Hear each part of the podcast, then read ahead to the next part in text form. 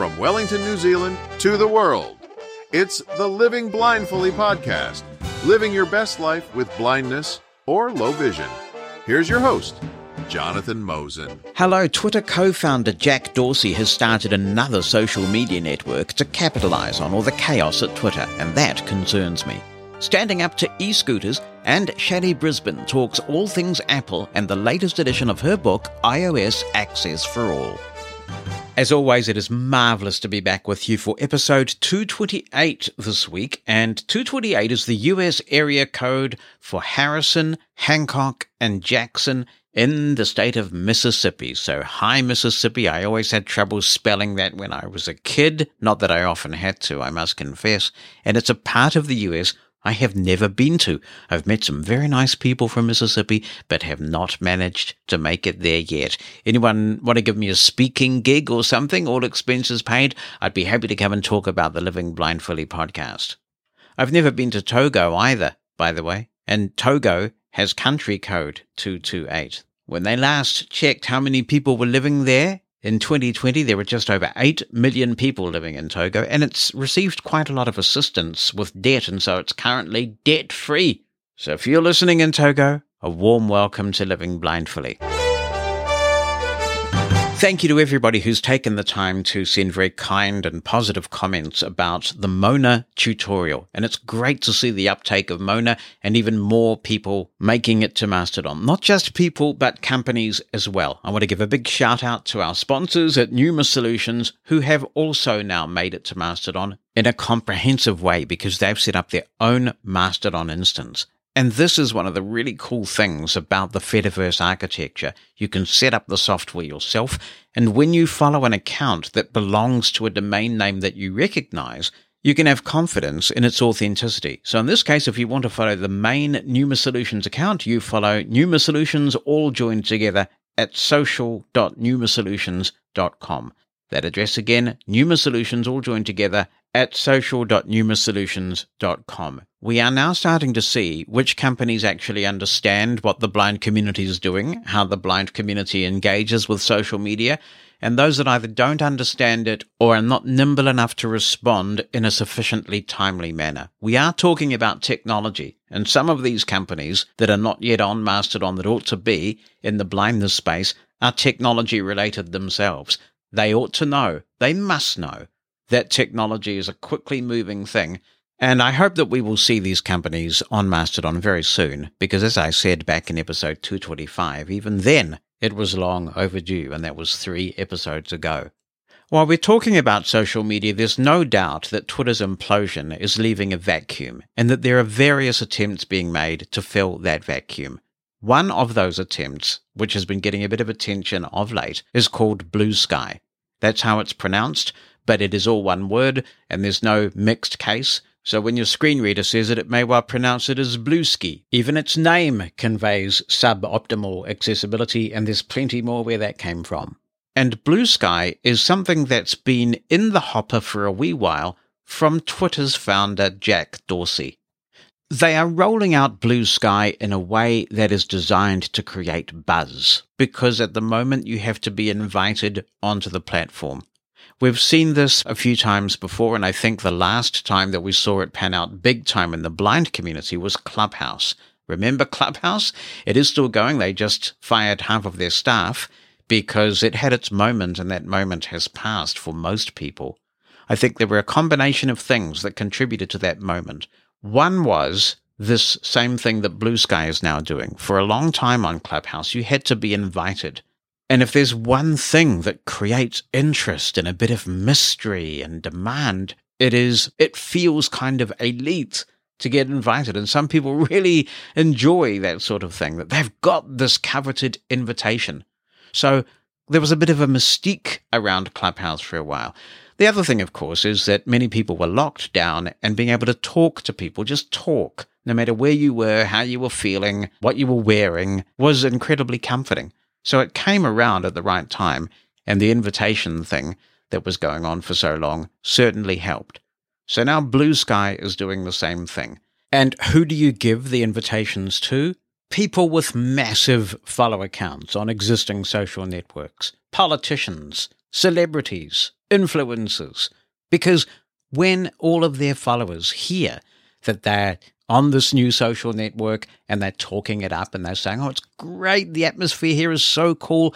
People want it because all these influential people have it and are on it. It's very good psychology, very good marketing. And people are calling out on other social media networks Does anybody please have a blue sky invitation free so that I can have a look at this? It is appealing to human instinct that is so prevalent among so many people to be on the inside, to be with the in crowd, and to have this early access. Blue Sky claims to be open at its core, but they are not based on ActivityPub. As you will have heard if you heard my Mona tutorial in the last episode in 227, ActivityPub is an open standard officially adopted by the World Wide Web Consortium and it's under active development. ActivityPub will improve. It's not perfect, but the community is building it together. Blue Sky has chosen to do its own thing, citing some deficiencies in ActivityPub. And to be fair, I think they're absolutely right about some of those deficiencies that they identify in ActivityPub. There may well be a bridge that emerges so that these two different standards can talk to one another, but it does seem unfortunate that there is another protocol that has emerged when for years the wider community has worked on this open standard. It seems a bit proprietary, and it seems reminiscent of the kind of stuff that Jack Dorsey has got up to in the past. It's also going to be very difficult for Blue Sky to gain any traction on its alternative protocol because ActivityPub is gaining traction big time since the implosion of Twitter started in November 2022. I can back that up with specifics. Even Meta the company that do Facebook and Instagram, much to the chagrin of some users of the Fediverse, are looking at introducing a Twitter alternative based on ActivityPub called Barcelona. That's its code name, I think. I don't think they're going to keep that name if it ever goes live. But that means that Meta potentially is becoming part of the Fediverse. Flipboard has already become part of the Fediverse, and so has Tumblr. So on and on it goes. Every WordPress site now has the potential to become part of the Fediverse. I mean, this is the irony, isn't it? That Freedom Scientific, for example, runs a blog. I know that because when I worked there, I set it up. It's based on WordPress. They post training material and FSCast on that blog by installing one WordPress plugin. They'd make it available to the Fediverse, and we could all follow it on Mastodon and other ActivityPub related protocols. It's not difficult. I've heard one or two, frankly, ill informed blind people trying to spread the myth that somehow the adoption of the Fediverse is a uniquely blind thing. That blind people are moving away from Twitter in large number because of the accessibility issues, the lack of third party apps, but that you can't find your sighted friends on Mastodon. Well, I can tell you that as I put this podcast together, Mastodon is now at 11.6 million accounts. It had only a million accounts or so back in November of 2022. It is a juggernaut. That is phenomenal growth. And sure, there may be a disproportionate percentage of the actively engaged social media using blind community on Mastodon. I don't deny that for a moment.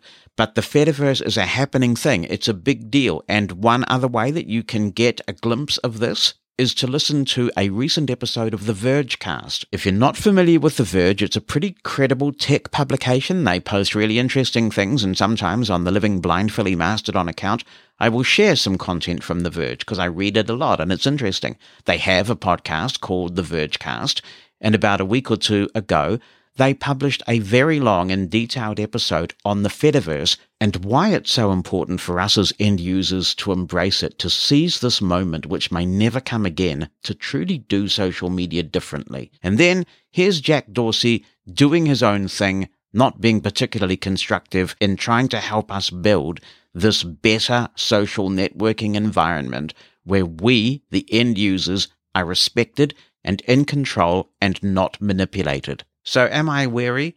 You bet your life I'm weary. Let's not forget that this is the same person who was happy about Elon Musk buying Twitter. He thought it was a good thing. He thought that Twitter was in safe hands. If you have suffered my podcasts all the way back to The Blind Side, I believe it was 2017 that I did this interview, I spoke with the creator of Twitterrific from the Icon Factory.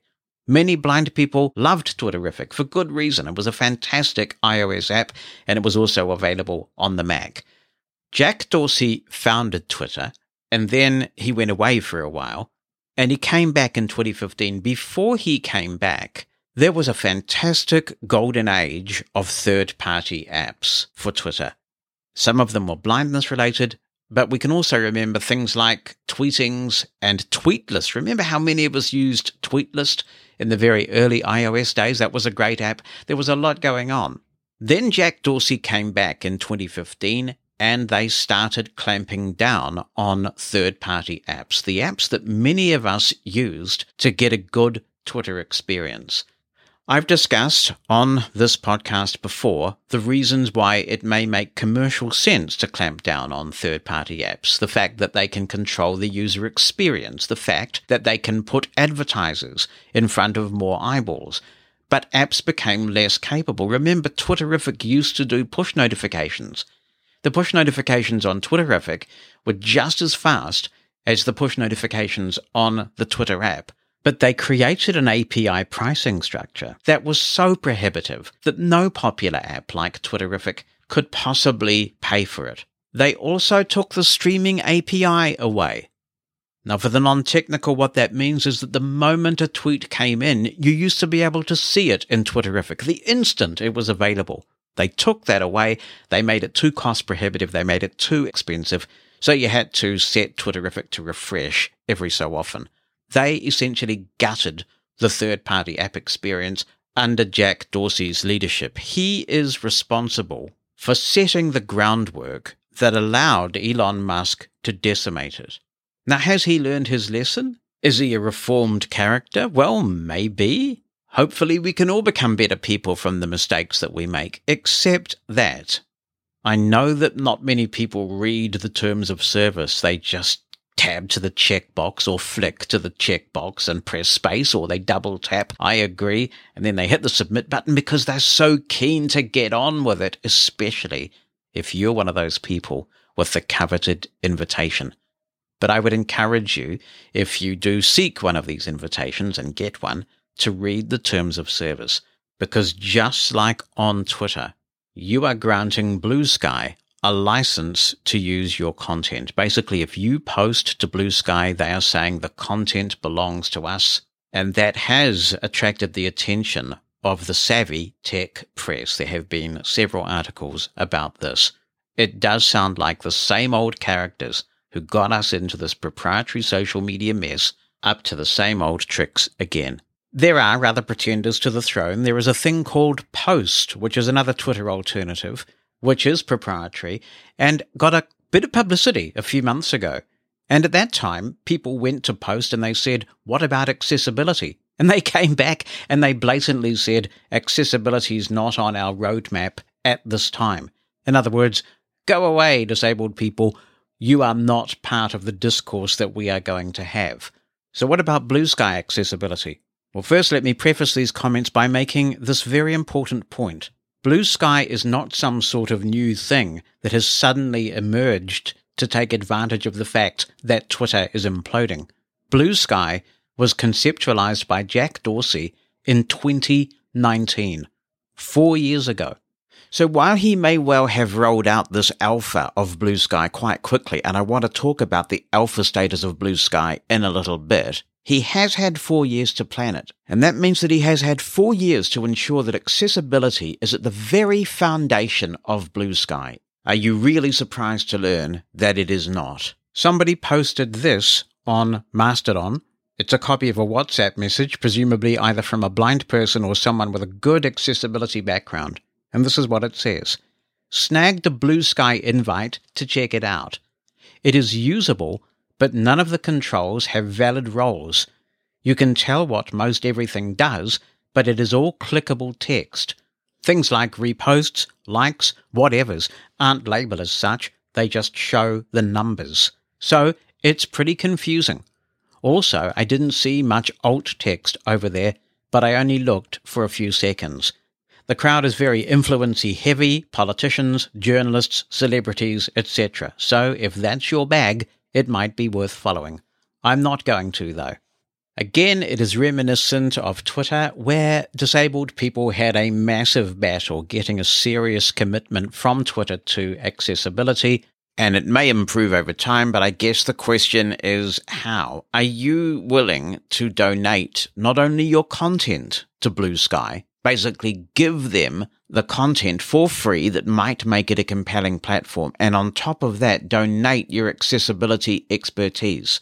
There's a lot of talk these days in the disability community about intersectionality. It's a pretty important thing to think about. Well, this is intersectionality of different types of exploitation. They want to exploit your content and they want to exploit your accessibility knowledge, possibly if you can get someone's ear to make it better sometime.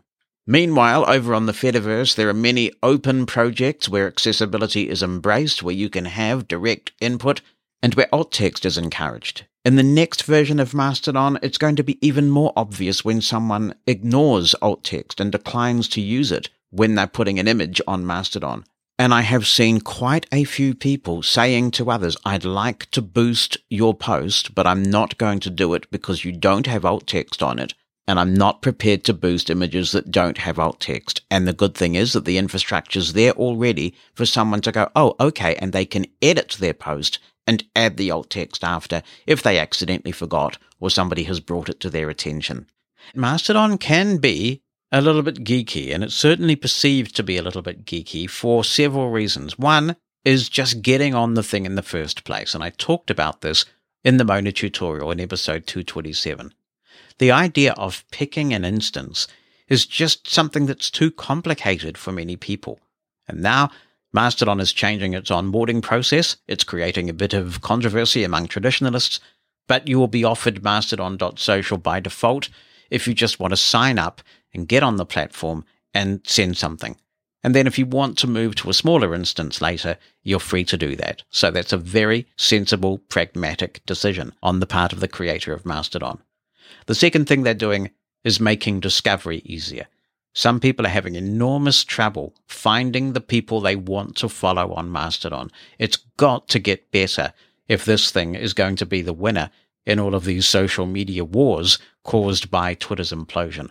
Finally, there's the subject of quoting posts, and I made reference to this in episode 227. Quoting posts on Mastodon has been very controversial Mastodon's controversial decision to bow to the inevitable and allow quoting, which is what most new users want, is causing much wailing and gnashing of teeth.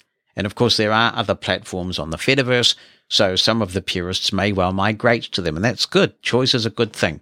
But most people want quoting, and they are going to get quoting. So some things are being fixed. Are they being fixed quickly enough to attract some of the people that make people miss Twitter. I'm talking about journalists or political figures, decision makers, and even companies. And I think, as I said when I welcomed Pneuma Solutions to Mastodon, the fact that you can set up your own instance is really good news for companies and government entities.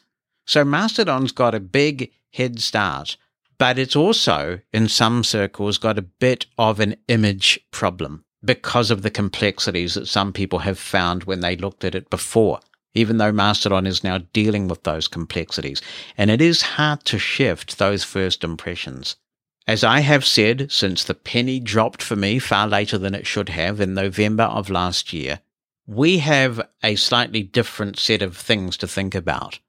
We obviously want a platform where our friends are, and increasingly people are adopting Mastodon. It takes a while, but those numbers don't lie. And some sighted people that I've read who've got one of those coveted invitations to Blue Sky are saying, Oh, it's so wonderful over there. The culture's so much better. It's more kind of informal and less earnest, and it's great, and we're all just working together. And this is brilliant. Look, every social media platform I've ever used at its early stages has that. And I was even fortunate enough to join Mastodon just early enough to experience that on there there was a real sense of camaraderie, a sense of, oh, wow, you've made it here too. It's kind of like having taken refuge from something horrible, and we're all starting to congregate in this new place. We've made it to the other side. It's great.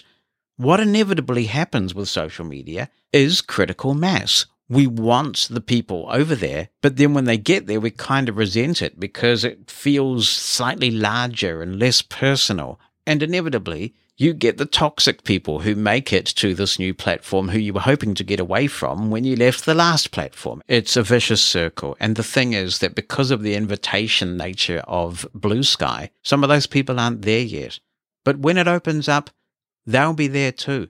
Not only that, but because Jack Dorsey clearly sees some potential in the current state of flux, and that's a sensible entrepreneurial thing to see, He's released this thing very much in an alpha stage, and people are starting to come in there. At the time I'm recording this, there's only about 50,000 compared to 11.6 million on Mastodon, but that may well increase quite quickly. The trouble is, there are no moderation tools, there's no ability to block anybody, so as the net spreads and more people come to Blue Sky, you are going to find people that you've blocked in the past that you can't block there. I imagine they will try and take care of that quite quickly.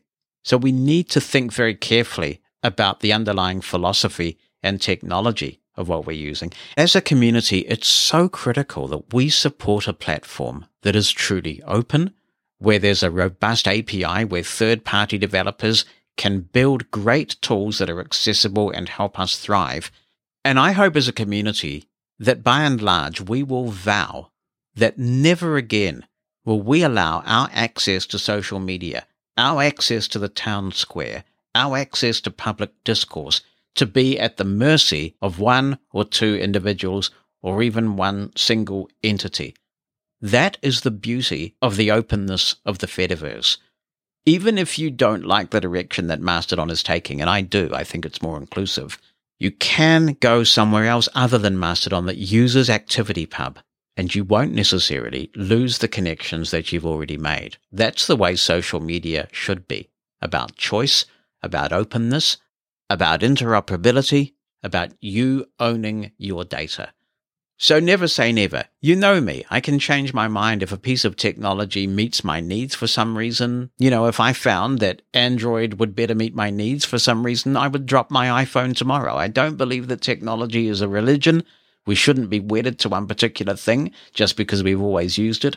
We should always be evaluating what suite of technology tools best meet our needs.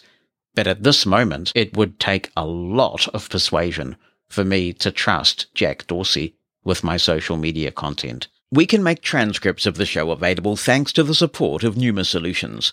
Remote Incident Manager is a way to connect to another computer or have another computer connect to yours. Some of us, like me, use it daily, but for others, it's one of those technologies where you don't need it until you really need it. And when that happens, it's often an urgent, stressful situation. Buying a RIM pass today means you'll have access to RIM the moment you need it with no ongoing commitments. Passes start at just $10 for 24 hours of access to a single machine, and once you've purchased it, it'll be there until you need it. It's a great way to get RIM in your toolbox without a monthly commitment. So don't wait for the next crisis. Pick up a RIM Day Pass today by going to getrim.app. That's G E T R I M dot app. The Living Blindfully website is your one stop shop for everything to do with the show. Never miss an episode by adding the podcast to your favorite app. Search past episodes. Follow us on your favorite social media network and listen to our entire back catalog of hundreds of episodes. You'll be glad you paid us a visit. LivingBlindfully.com. That's LivingBlindfully.com. Hello, Jonathan, and what do we call the listeners now? Living Blind Fleers? Living Blind Fleans? I'm not sure. There's a contest for you. Uh, this is David Lepofsky in Toronto, Canada. I'm taking Jonathan up on an issue he recently raised, and that is the issue of electric scooters. As a blind individual living in Toronto, as a lawyer, now retired, and a part time law professor, and as a disability community rights organizer and advocate, I have been very active over the past three years advocating against allowing electric scooters in public places in the province of Ontario. Now, previously they were just illegal, but unfortunately, in the summer of 2019, at the behest of the corporate lobbyists for the e scooter rental companies in, that are all over the place in other jurisdictions, Our Ontario government refused to listen to us and just said, hey, municipalities, you can do a pilot project over the next five years of allowing e scooters with minimal safeguards built in. What's happened is a bunch of us who advocate for disability rights, including the rights of people with vision loss, banded together to oppose this. We oppose it for multiple reasons. I've appeared before committees of uh, municipal governments in Ontario, in Toronto, in Hamilton, in Mississauga, Brampton, Ottawa, London, and probably somewhere else, but I can't remember, uh, over the past couple of years. And our argument is this electric scooters are a silent menace that endanger us all. They race along, ridden by unlicensed, untrained, uninsured, unhelmeted joyriders. They could be racing in excess of 24 kilometers an hour you don't know they're coming if you can't see because you won't hear them coming. And frankly, you won't know if they're coming if you can see and if they're coming at you from behind. They really provide two dangers from a perspective of vulnerable people with disabilities, seniors, little kids, and others. The first is that as a silent menace, uh, they endanger us because they could hit us, send us flying or they could be left lying on the sidewalk and therefore a tripping hazard. The second danger is for people with mobility disabilities, if they're left lying on the sidewalk, they can block safe passage by somebody using a wheelchair or a uh, walker. So we see allowing electric scooters as creating new serious safety and accessibility barriers against people with disabilities. Now, some have thought that, well, why not just allow them on the roads but ban them from sidewalks? Well, what we know from research from all over the place where they've been allowed, and from our own experience, is that you ban them from riding them on the sidewalks, and people ride them on the sidewalks anyway. And at one level, you can understand it because if you're on an e scooter, you're a sitting duck if a car or a truck hits you. So you're going to decide, well, it's safer to ride it on the sidewalks. But not only that, we know that people don't have to worry about enforcement because most cops aren't going to be stopping and arresting people or ticketing them for riding on the sidewalk, so they know they can get away with it. Now, some people might say, What's the difference between an e scooter and a bicycle? And our answer is for one thing, a bike makes some sound. For a second thing, you can't get up on a bike if you've never ridden one before and within seconds throttle up to uh, 20 plus kilometers an hour and become a hurtling projectile. The third thing is the slower you're going, the less injury that an impact could cause. In other words, if somebody's riding a bike and they hit you at eight or nine kilometers an hour, and that's going to hurt, it's not as dangerous, though it is dangerous. It's not as dangerous as somebody hitting you at 20 or 30 kilometers an hour. The other thing that we've pointed out is that these laws, even when they put in restrictions, they're not readily enforceable, even if there are cops around. If you get hit, you go flying. How do you identify who the person is who hit you so that they can be prosecuted or sued? If all your identification is, if you were cited, is, oh, somebody was racing away. I saw them from behind. They were like wearing jeans and a jacket. That doesn't prove anything. And if, of course, you're blind, good luck. How are you going to identify them at all if you're hit and you go flying? Some have argued that, oh, these are great. They'll reduce traffic and they are good for the environment. They're going to be good for concern about climate change. Nice try, but doesn't actually turn out. Turns out that most people who ride an e scooter, according to studies we've seen, are people who would have been walking, which is not bad for the environment, or would have been on public transit. So it's not really taking people in a significant way out of cars.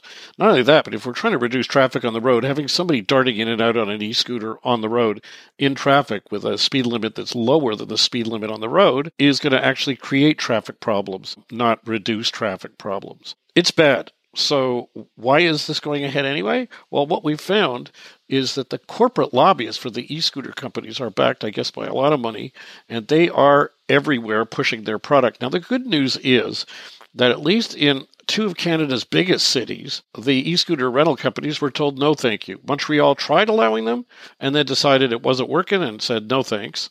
Toronto was on the verge of allowing them until we organized and in a major victory we got toronto city council first a couple years ago to say no we aren't going ahead till we get a report on the insurance impact and on the impact of people with disabilities.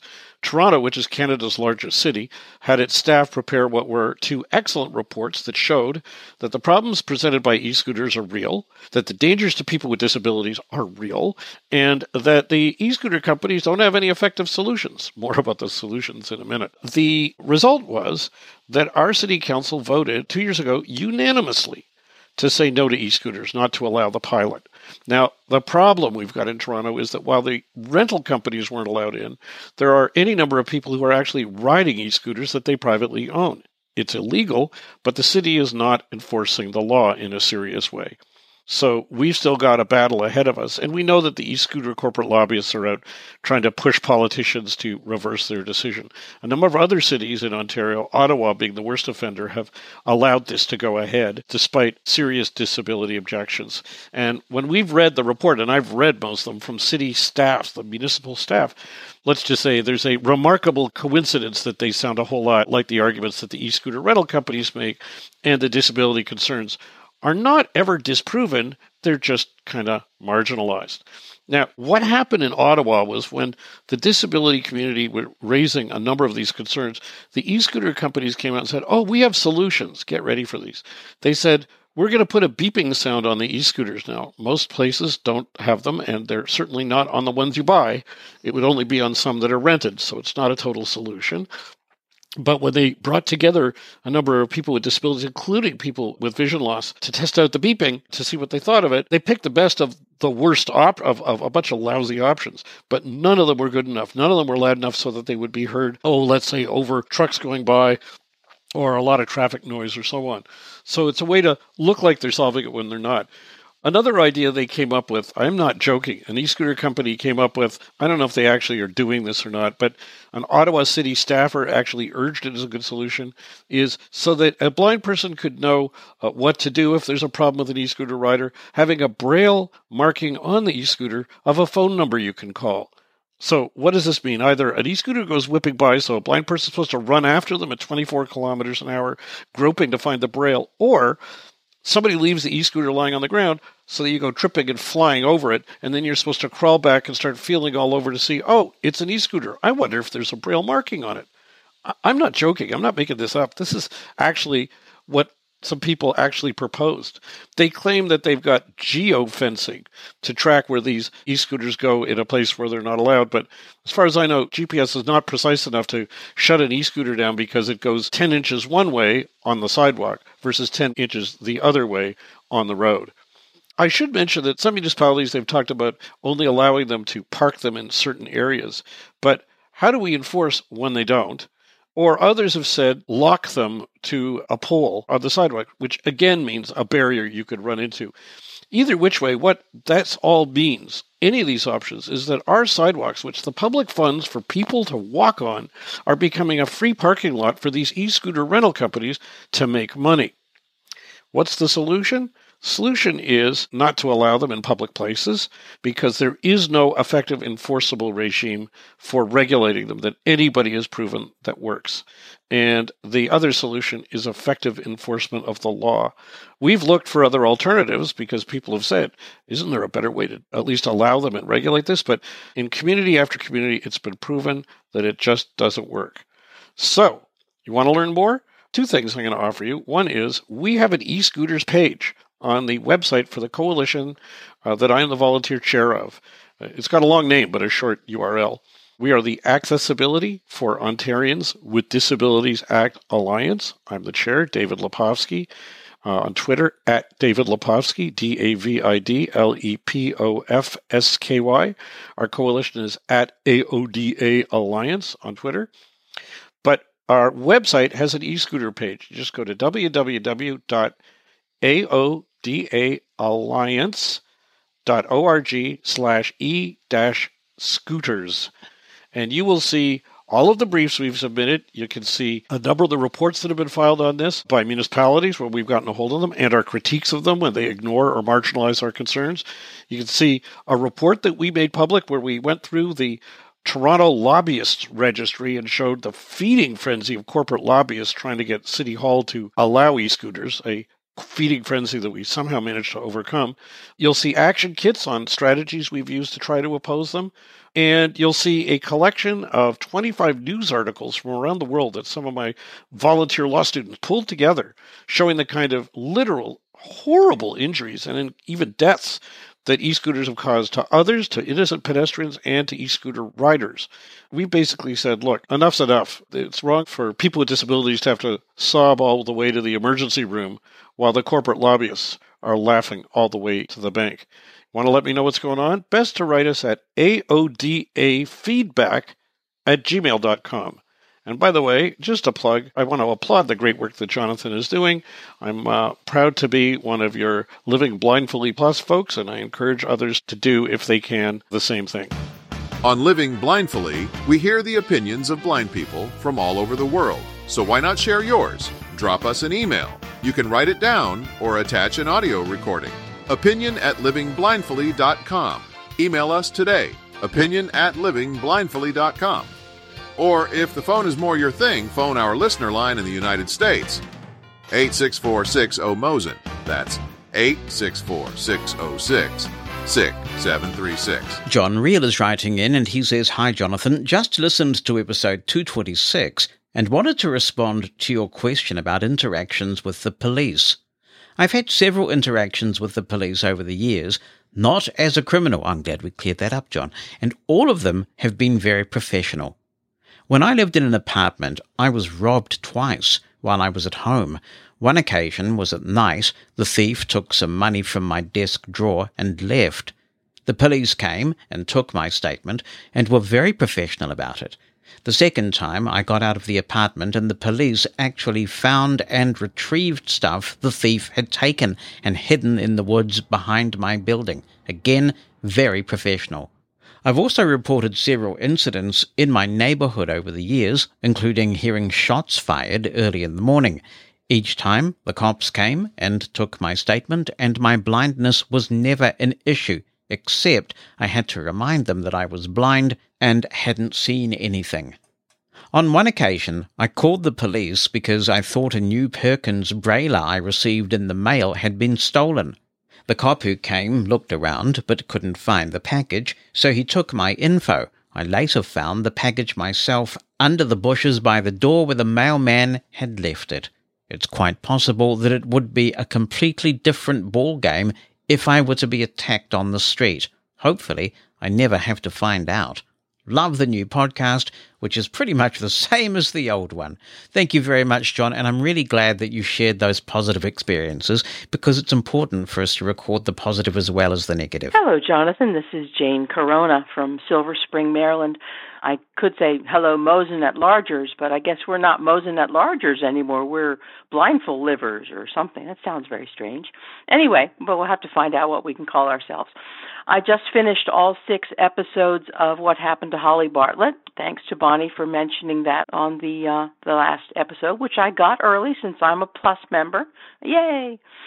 Um, but I had an experience with the with the police not being as diligent as they should have been. In 1980, I was hit by a bus. I was crossing the street with my dog. We were hit by a bus. It turned in front of us, he says he didn't see us apparently. But the police never talked to me. The police report, which I got from someone who uh, worked in the police department, said uh, I read the police report, and it said uh, that blind people just don't know how to cross streets which is not the case. So I never talked to the police. The bus driver never talked to me. So, you know, it happens. I don't know what they think how we got to where we are in our adult lives without being a competent human being. But that was my experience. So it's thank God never happened to me again.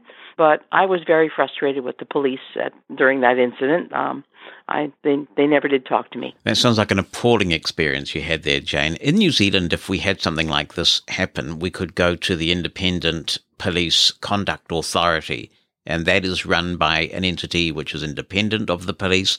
They will do a thorough investigation, and one would hope that a situation like that would be remedied, that you'd get an apology, that there would be a proper investigation. But of course, who can say? Because expectations are so low, so widely, that it's the luck of the draw whether you got somebody who realizes that blind people can and do live full, rich, independent lives. One aspect of living blindfully that I'm particularly proud of is that not only do we hear from blind people from all around the world about issues that we're facing, product recommendations, whatever it may be, but we also have the ear of many key people in the blindness community, including the people who make the products that make such a positive difference to our lives.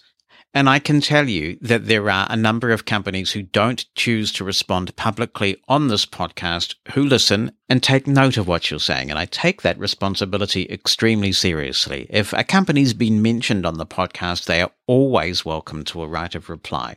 And it's in that spirit that I read you this email that's come from Jenny Axler from HIMS. Jenny writes, Hello, Jonathan and all. I would first like to make it clear to your listeners that I work for HIMS at the headquarters in South Korea. Thus, I do represent the company. However, am writing for two distinct reasons. I would, of course, like to address some of the specific recent comments on the Sense player directly from the manufacturer.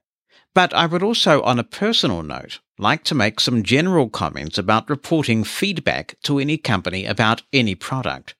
I will refer to previous comments on the show. However, please know my intention isn't to call anyone out or criticize their comments, but in order to make some of these points in practical terms, it will be more effective to refer to examples listeners are familiar with.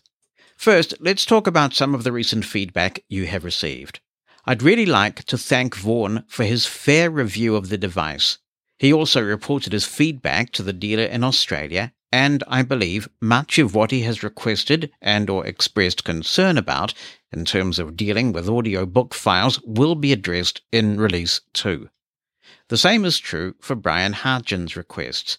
Regarding the headphone issues, let me first assure you all that this was fixed internally before we even received public feedback about this, so is sure to be in the first patch update for the player.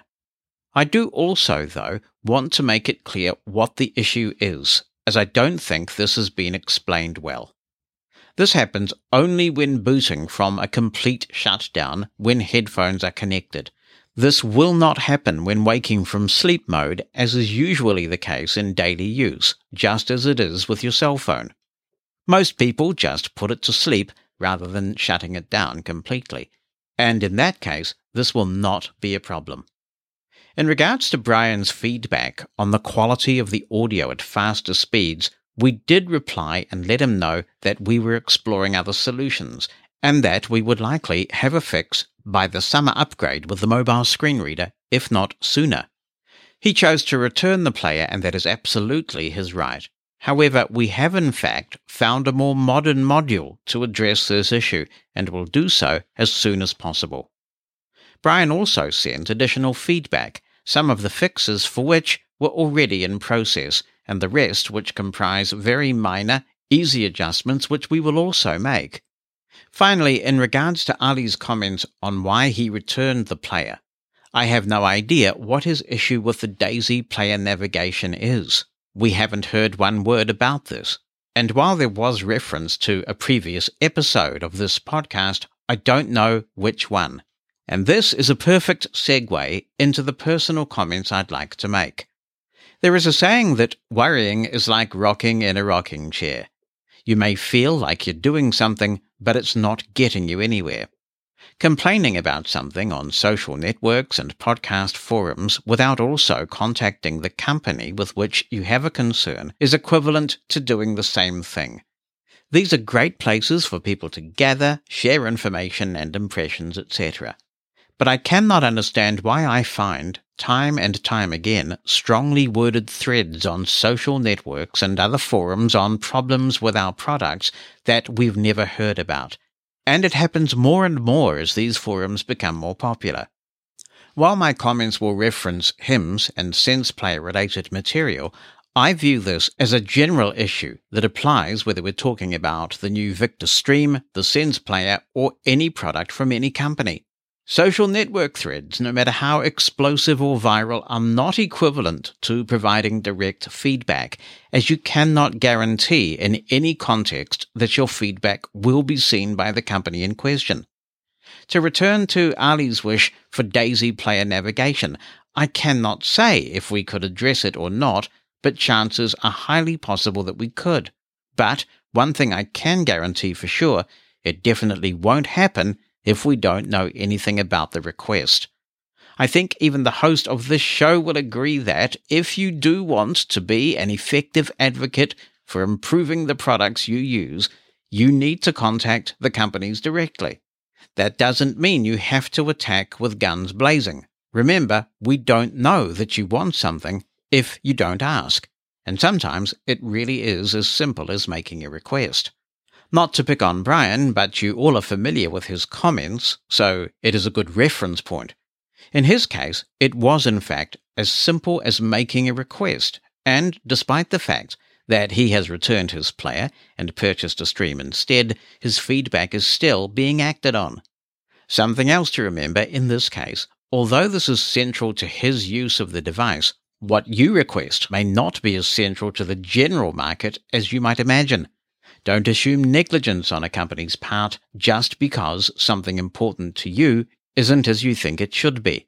It may be a situation where things are a work in progress and improvements are already planned, or it may be a situation where it hasn't been previously brought to our attention. Best to ask before making assumptions. For example, here are just a couple of reasons why playing audiobooks at speed may not come up as an issue. 1. With the advent of libraries like Bookshare and Kindle, as well as more high quality TTS voices, many more people are reading with TTS rather than with human narrators, so as to save storage space, download times, etc. 2. Users often use popular apps like Bard Mobile or Audible to read human narrated audio, which have their own speed controls and modules. Either way, while I have been personally aware for some time that our speed control library could use some modernization, it hasn't been reported as a customer issue. Thus, it has not been a development priority. When any new product reaches the wider market, it highlights contingents of said market that it will not be serving as well as it could. But a responsive company, when it realizes such things, does remedy the situation where it can. In general, I don't think we realized that we had such a sizable contingent of users who continue to regularly use traditional audiobooks. However, as it seems we do, we will of course address those related issues. Again, all that was necessary was for them to be brought to our attention. For both HIMS and HumanWare, this is release one. Now is the time to tell us what you think and want. We don't often know the best way to shape and enhance what we do until something gets out into the wider market. This is the case with any company and any new product. Consider any product or software you've owned, particularly in regards to accessibility. Think about where these products were when they were released and where they are now. I can tell you, as someone who works for a manufacturer, that most of the development priorities for enhancing existing products come from user feedback. And the more users request something, the higher priority it receives. Sure, we try always to be innovative and think up new ideas, but the largest share comes from user requests and suggestions. Also remember, HIMS is based in Korea and may not always be as aware of what is important to all international markets at the outset. But I can second what Earl said about the implementation of customer feedback. HIMS is one of the most responsive companies I know of in this regard. However, I genuinely believe that all accessibility companies have an interest in doing everything they can to help us get the most from their products. I don't think they would be in the business if they didn't. So, whether you use a Victor Stream, a Sense Player, a BrailleNote Touch, a Braille Sense, a Braille Display, with an uppercase B, I must say, that's good news, screen reader software, mobile apps, etc., more than you may think, if technically possible, improvements are a matter of asking what you want. Not always, of course, but often it is truly the case, even if it takes longer than you would like. And also, please remember in terms of both the Victor Stream 3 and the Sense Player, we're dealing with release 1. The Stream 3 isn't even available yet in some countries. Accessibility companies usually have limited development resources due to the nature of what we do. But we are all committed to creating accessible products. So please, if you have something to say, ask us directly for what you need and want, but also allow us some time to make it happen. One last thing I'd like to ask be careful in terms of what you speculate on publicly. it's not fair to any company for you to mischaracterize or over-speculate on their intentions, thus stirring up resentment or controversy for issues that may already be in the process of being addressed. If you don't receive a response, or if you receive a genuinely negative one, okay, shout it from the rooftops and make all the waves you want. But if you do receive a response, share the exact response not just what you assume it means. Speculate all you want as long as you share the original, which will allow others to interpret it as they would as well. I really feel that the world has enough drama, and while it may sometimes be necessary to stir things up to get things done, it doesn't always need to be the first response. Give all companies, not just HIMS, and not just accessibility companies, Give all companies the benefit of assuming they will work with you until you know for sure that they won't.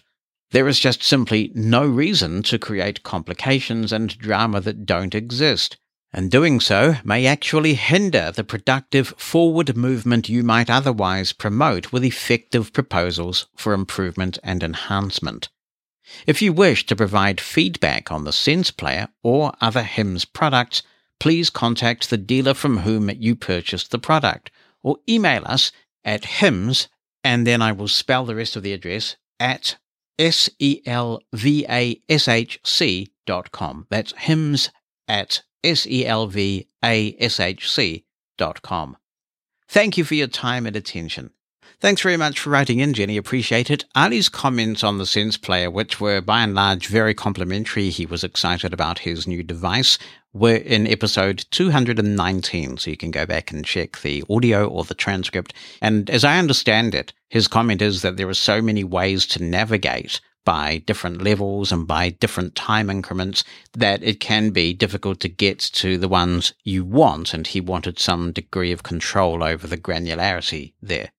You make a good point regarding engagement with companies. I always find that if a company is willing to engage, if they're willing to respond to you, have a dialogue with you, obviously you're going to get a much better, more constructive response if you approach the company constructively. And I always believe that you should always assume goodwill until you have incontrovertible evidence otherwise. And so obviously in the case of Brian's feedback, he clearly wrote to HIMS and explained the problem clearly and said, look, for him, this is a showstopper, and HIMS has now responded, much to HIMS's credit, I have to say. So as long as that climate exists, there's a partnership there, there's a dialogue, and together, if you feel like you've got an investment in the product, and it doesn't mean that you will get every single feature that you asked for, but if you can have the dialogue and someone can say to you, look, we'll add this to the list. It's not a high priority. Or yes, we'll get this fixed. This is a nasty bug. We apologize. It's coming very soon. Then I think people feel like they've got an investment in this thing, that they are helping to build it. And that does build loyalty.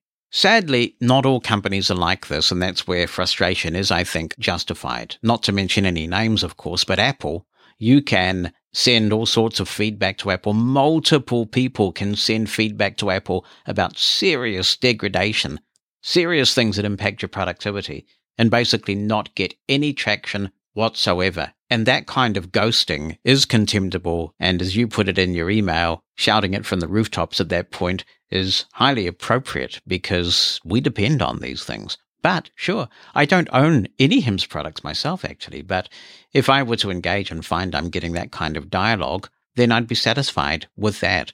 So good for you to write in. I'm sure people might have some comments on what you've had to say. And if you would like to offer them, opinion at livingblindfully.com is how you can get in touch. You can attach an audio clip to that email if you want and let your voice be heard, or you can write the email down. You can also call the listener line in the United States, it's 864-60 Mosen, 864-606-6736.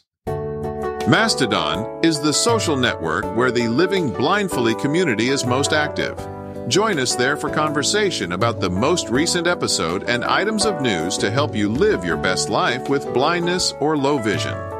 All you have to do from any Mastodon instance is follow podcast at livingblindfully.social. That's podcast at livingblindfully.social. This email says Hi, Jonathan and Living Blindfully people. This is Pauline from Sunny Tower, just down the road from Mosen Towers in Johnsonville. Well, Granada Village, actually, but you know, it's close enough to Johnsonville, Pauline, so I'll give you that one.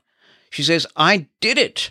I managed to join Living Blindfully Plus. This may not seem like much of an achievement, but as a technically challenged, partially sighted person, I'm rather pleased with myself. I use Overcast as my podcast player, and I admit once getting the RSS feed, I then had to use Google to find out how to paste that feed into Overcast, and hey presto, it worked! Well done, Pauline, and thank you so much for your support. Really appreciate that. And actually, there are some instructions on livingblindfully.com slash plus pertaining to Overcast, but they are actually quite voiceover centric, so that may have been an issue if you're not a voiceover user. Pauline continues, on another matter, I've been meaning to write something for a while now. As I have already said, I have some vision, and I've always gotten by using magnification software and reading print.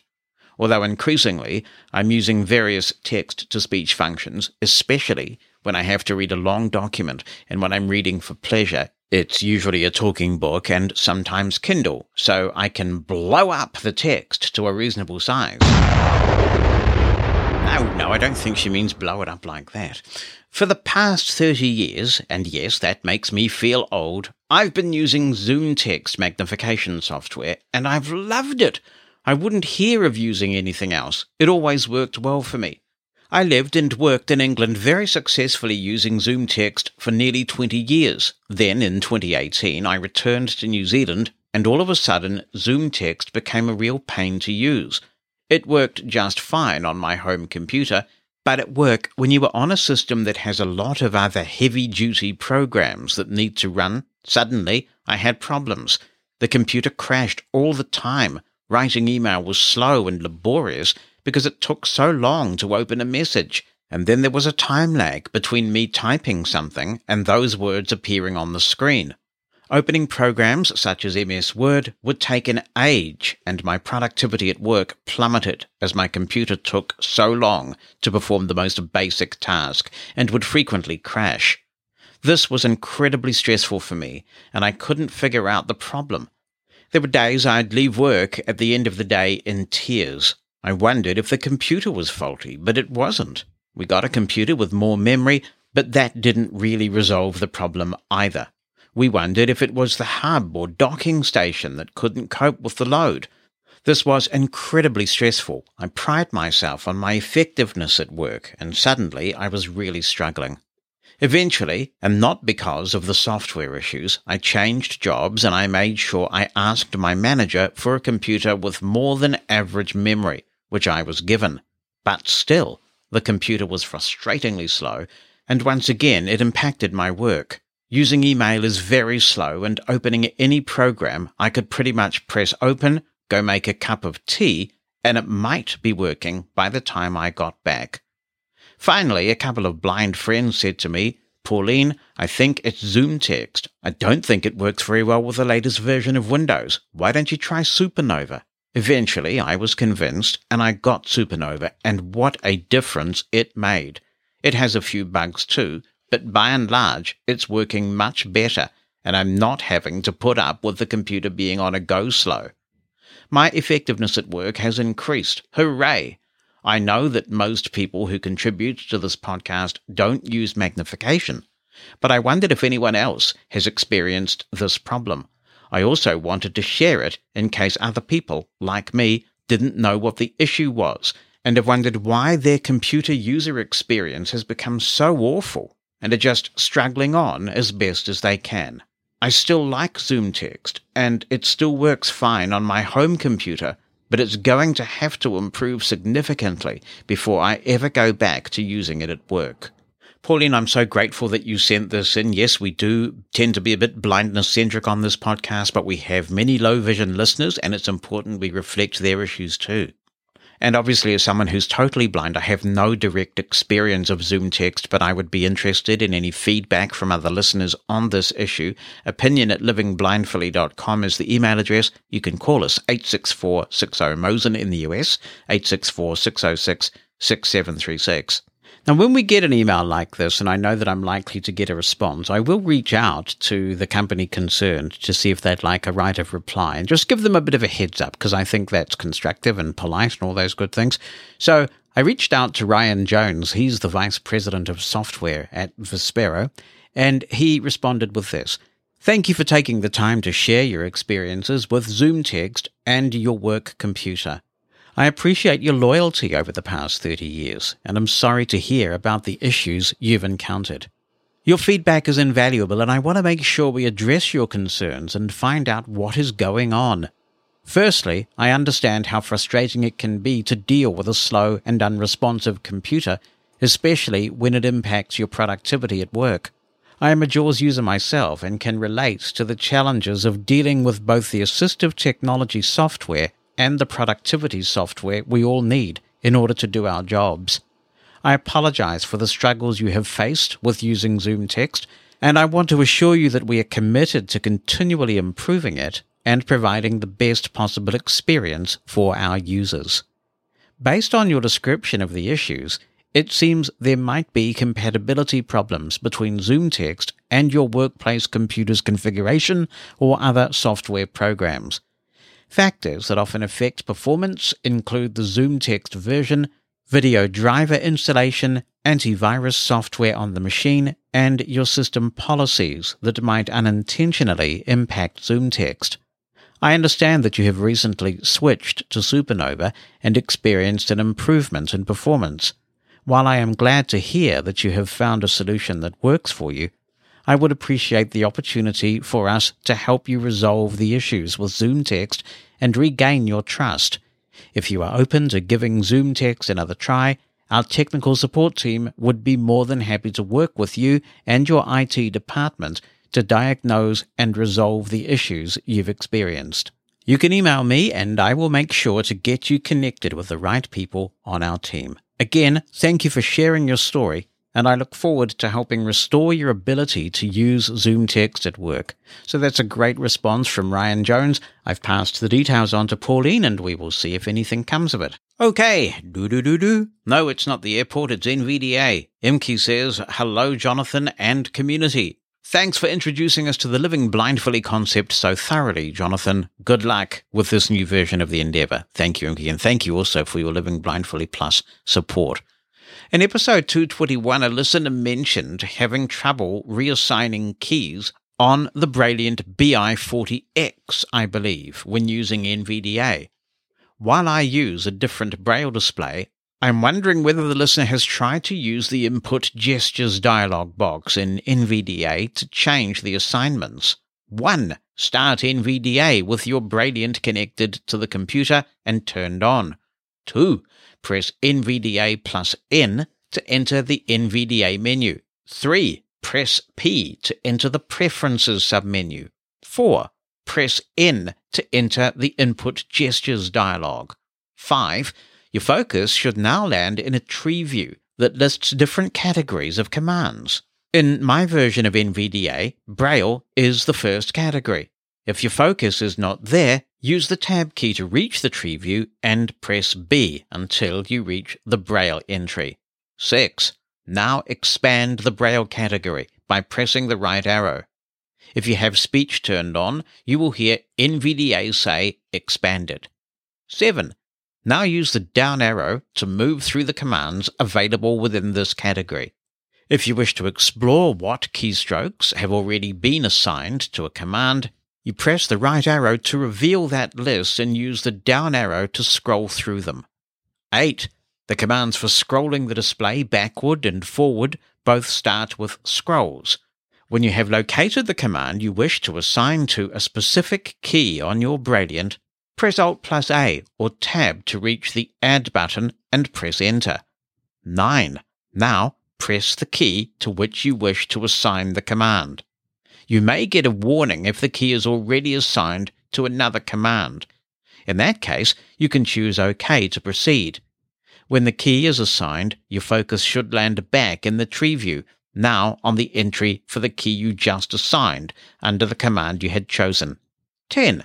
Assigning a key does not remove other key command assignments that trigger the same command. 10. What? What? 10? Aren't we up to 11 now? Oh man, where's the count when we need him? If you wish to remove a key assignment from a command, select the assignment within a tree view and press Alt plus R or press Tab to reach the Remove button and activate it. 11, which I think is 12. Should you find yourself wanting to start over completely, you can press Alt plus D to restore the factory settings of all key assignments. This method works regardless of whether you want to assign a key or key combination on your braille display or a keyboard combination on your QWERTY keyboard to a command or, if applicable, a touch screen gesture. Now to the Optima and thumb key navigation. Also, I was excited to hear about the Optima. Personally, I hope that they will also offer a model with an 8 dot braille keyboard plus some function keys for those of us who find it more efficient to enter text and operate the computer that way.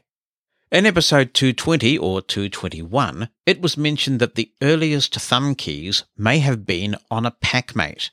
Uh, actually, no, uh, I think we were talking about the BrailleNote Empower. The PAC Mate never had thumb keys, so that wasn't stated by anybody. But actually, I'll go on. Actually, the first time that I encountered them was on the Navigator from Telesensory. It was a, quote, dumb, unquote, Braille terminal that was released around 1990 and could be connected to a laptop or desktop computer. It had a Braille display near the front and space behind that Braille line where a laptop could be placed. In front of the display, the tops of the housing slanted downwards towards you, and on that slanted surface were the navigation keys.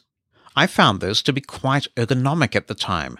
The other Braille device I owned that used thumb keys was the Super Braille from Advanced Access Devices.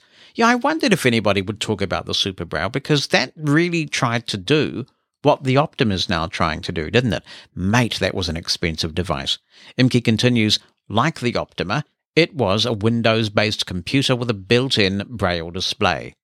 Its thumb keys were on the vertical front of the housing. The Braille display was more than an inch above the desk, and the QWERTY keyboard behind the display was elevated still further.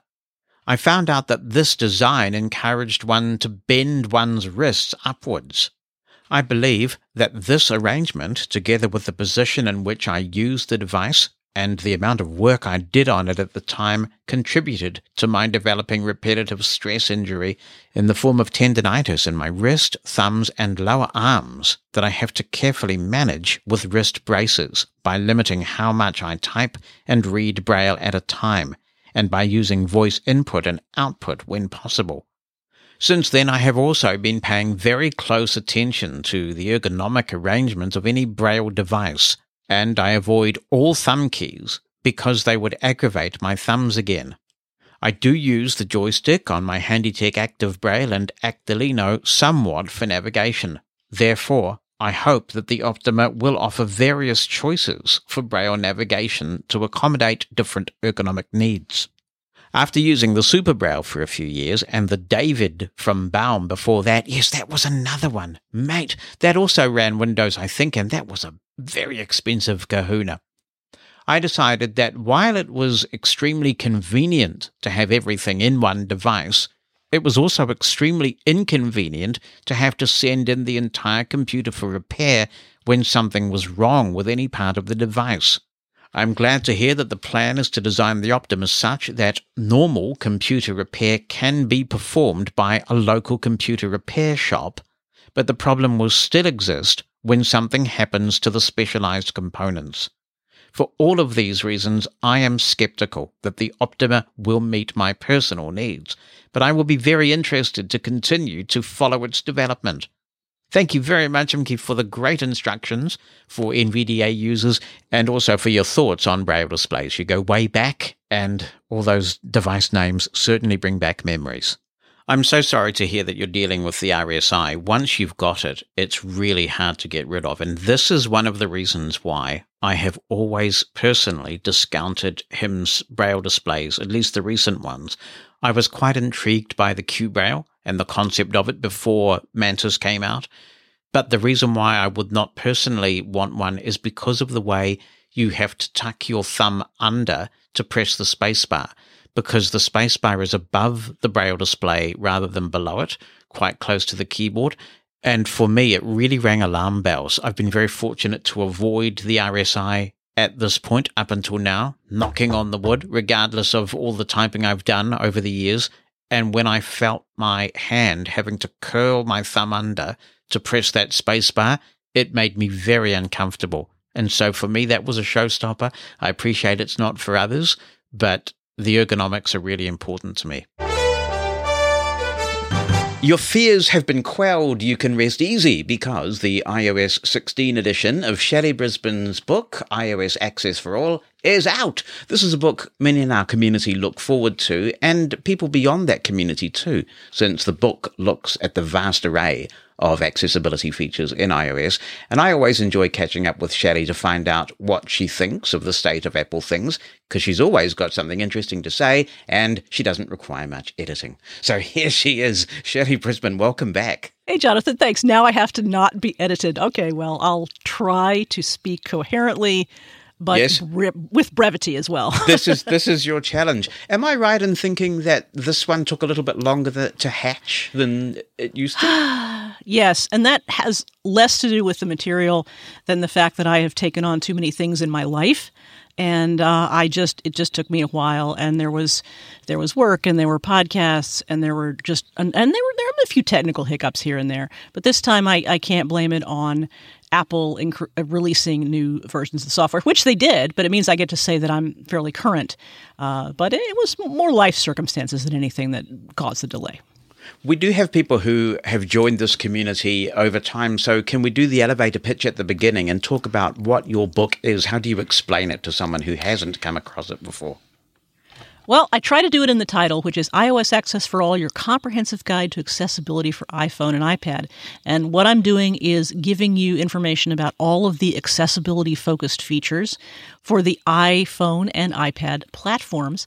And it's organized in such a way that you're going to get the this is a long elevator ride, Jonathan. I apologize. it's organized in such a way that you get chapters that are focused on uh, what disability you might have, as well as other chapters where we talk about the features of the iPhone and iPad with an accessibility perspective.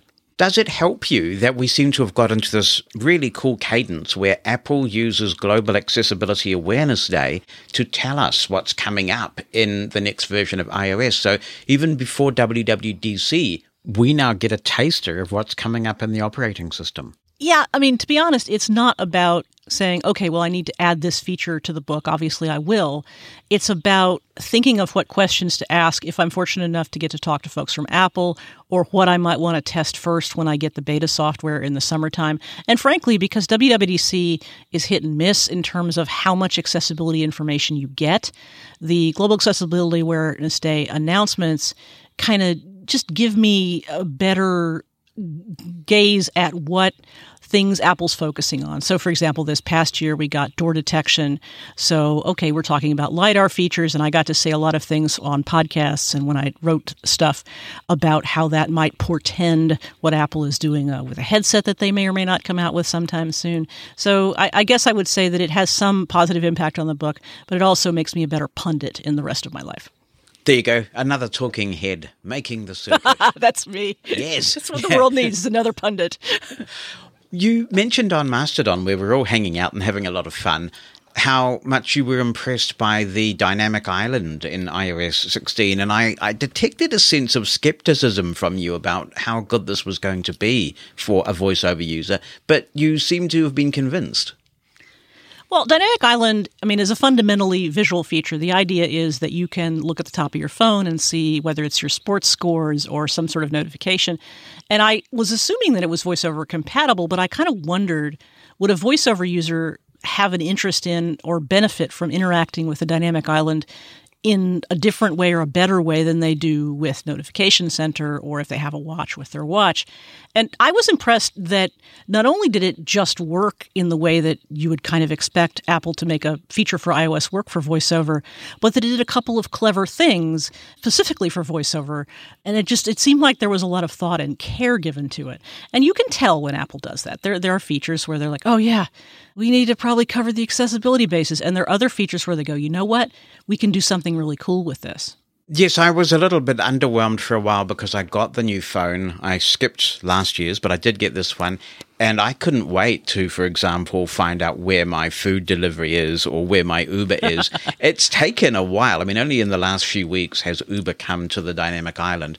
And I love that because I can be working in an app. I can be taking notes in drafts or Ulysses or reading email, responding to it, and just quickly check how far away is my Uber. It's a fantastic feature, but take up is taking a while. And sometimes I see this with cool new Apple features where Apple goes quite hard in the pitch for these features when an operating system comes out.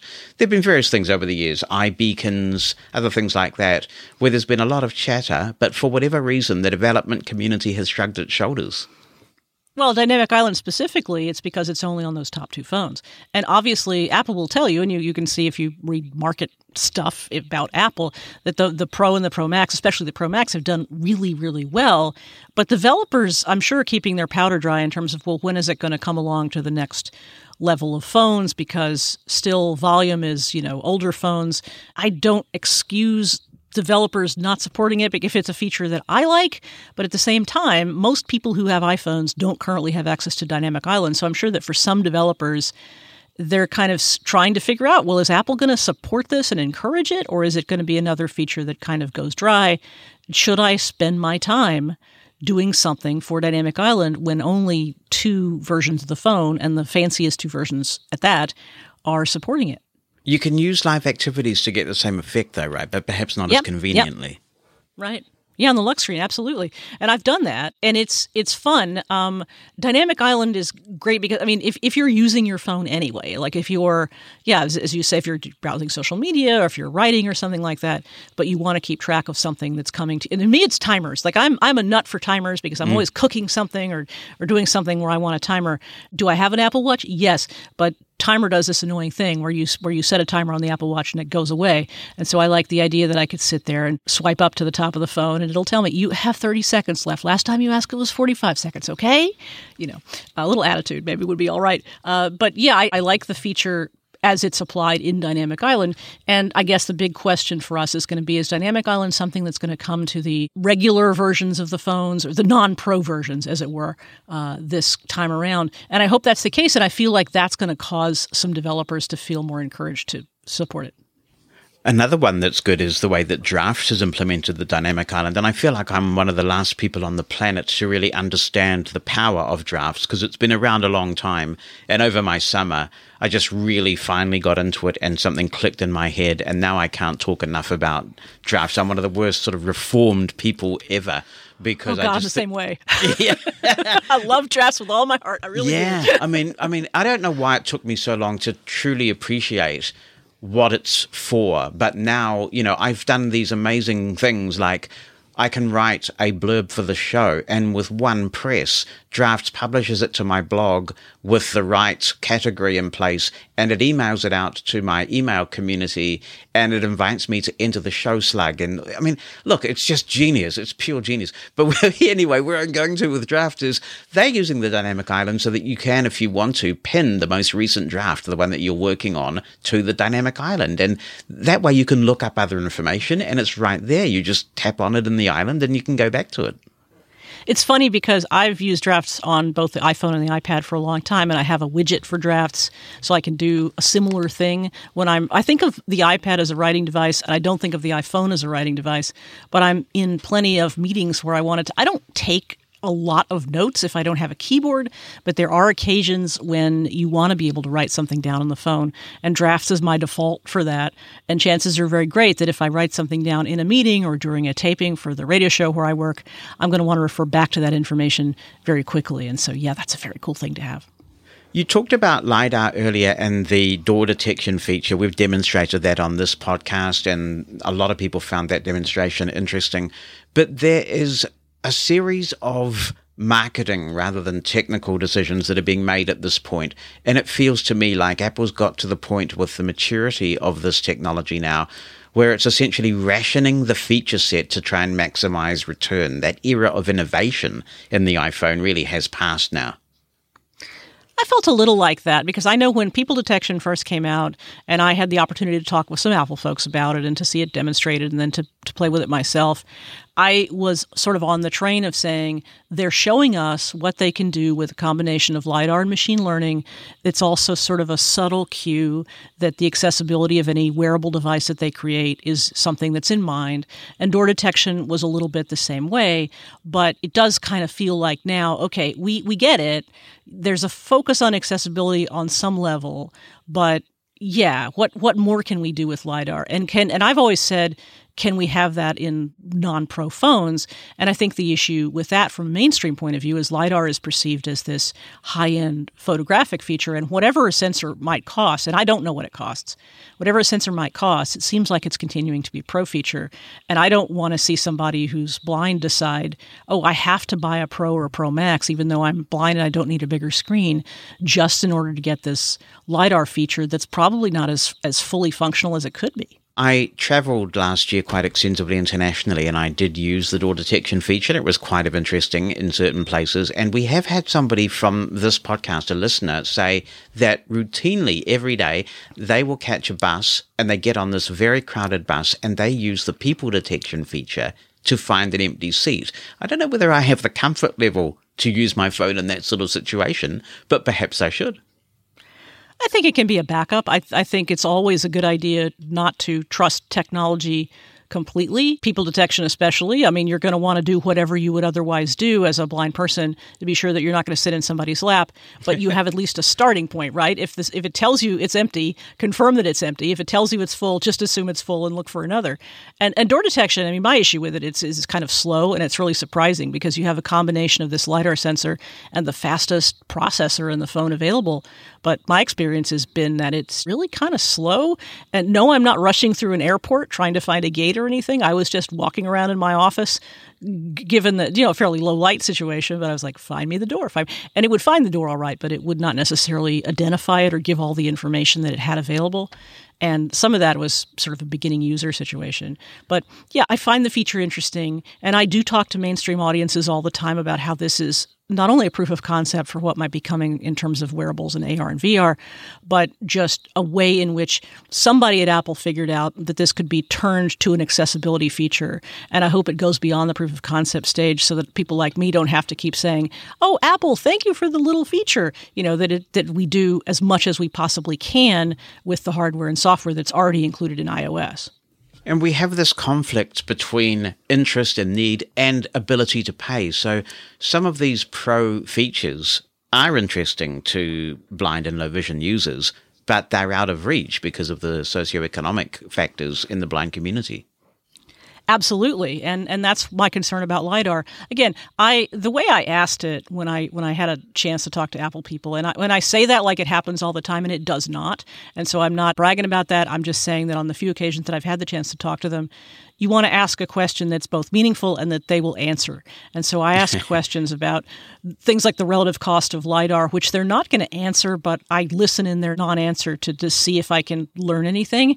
And unfortunately, in this case, I have not because the, I sort of made the point. I said, well, this is really great. And there's some blind users who will either choose to buy those pro phones for those features, or in the case of, say, somebody who's low vision, they might buy it because it has a bigger screen, or they might buy it because they just want the newest, fastest, especially with the 14s, where you had a difference between the processors in the pro phones and the non pro phones, whereas in the 13s and the 12s, they're all the same processor. So if you were blind and you didn't care about LiDAR and you didn't have a need for a larger screen, there wasn't much point in buying a 12 or 13 Pro or Pro Max. In my opinion, opinion. That's not a universal opinion. There are plenty of blind nerds out there who'll be like, hey, let me tell you why I bought that Pro Max. And they, they'd perfectly justified. But you're right. There's a lot of issue with ability to pay. And do we load those really important features, especially as we as we make them more important? Do we load them up only on the pro end of the line? Yeah, I have bought the plus sized phones since the 6 Plus came out. And so I have the Pro Max at the moment. And primarily that's because of braille screen input. I like having a little bit of extra mm-hmm. real estate to braille on. But of course, now you've got the 14 Plus, which would serve that purpose. Are there other features in iOS 16 from an accessibility perspective that you think are particularly noteworthy? Well, I think the addition of the eloquence voices is noteworthy, Yeah. not because I'm an eloquence user, I'm not, but the idea that they went ahead and licensed something from somebody else, just as a as a ways and way and means of Apple doing something, is noteworthy. And for some people, eloquence is familiar. It's a friend. It's a productivity assist because people can run those voices at a very high rate of speed. So I think that's notable on both those counts. I also think the custom sound recognition thing is great for folks with uh, hearing disabilities because, I mean, I had that first thought. There's like 15 or 20 sounds in the original sound recognition, baby crying and doorbell and, and things like that. But if I want to hear my rice cooker or my washing machine or whatever particular sound is in my environment, it seemed fairly straightforward to allow a custom feature uh, to be, to be available. And the last thing I'll say as a low vision person is I really enjoy magnifier activities, which is basically a way to put several magnifier settings, filters, and zoom level and the like together in one setting. So I uh, I use an activity that's sort of mo- more focused on well, what if I have a label on the back of a package I want to read, which is very different than what if I want to read a sign across a room. And so that's a, a quick way. I'm a super fan of automation and macros and like combine a number of settings that I already use together. Let me give them a name, and you know later may- maybe let me sync them across devices. But for now, I'm just happy I can put them together as a group.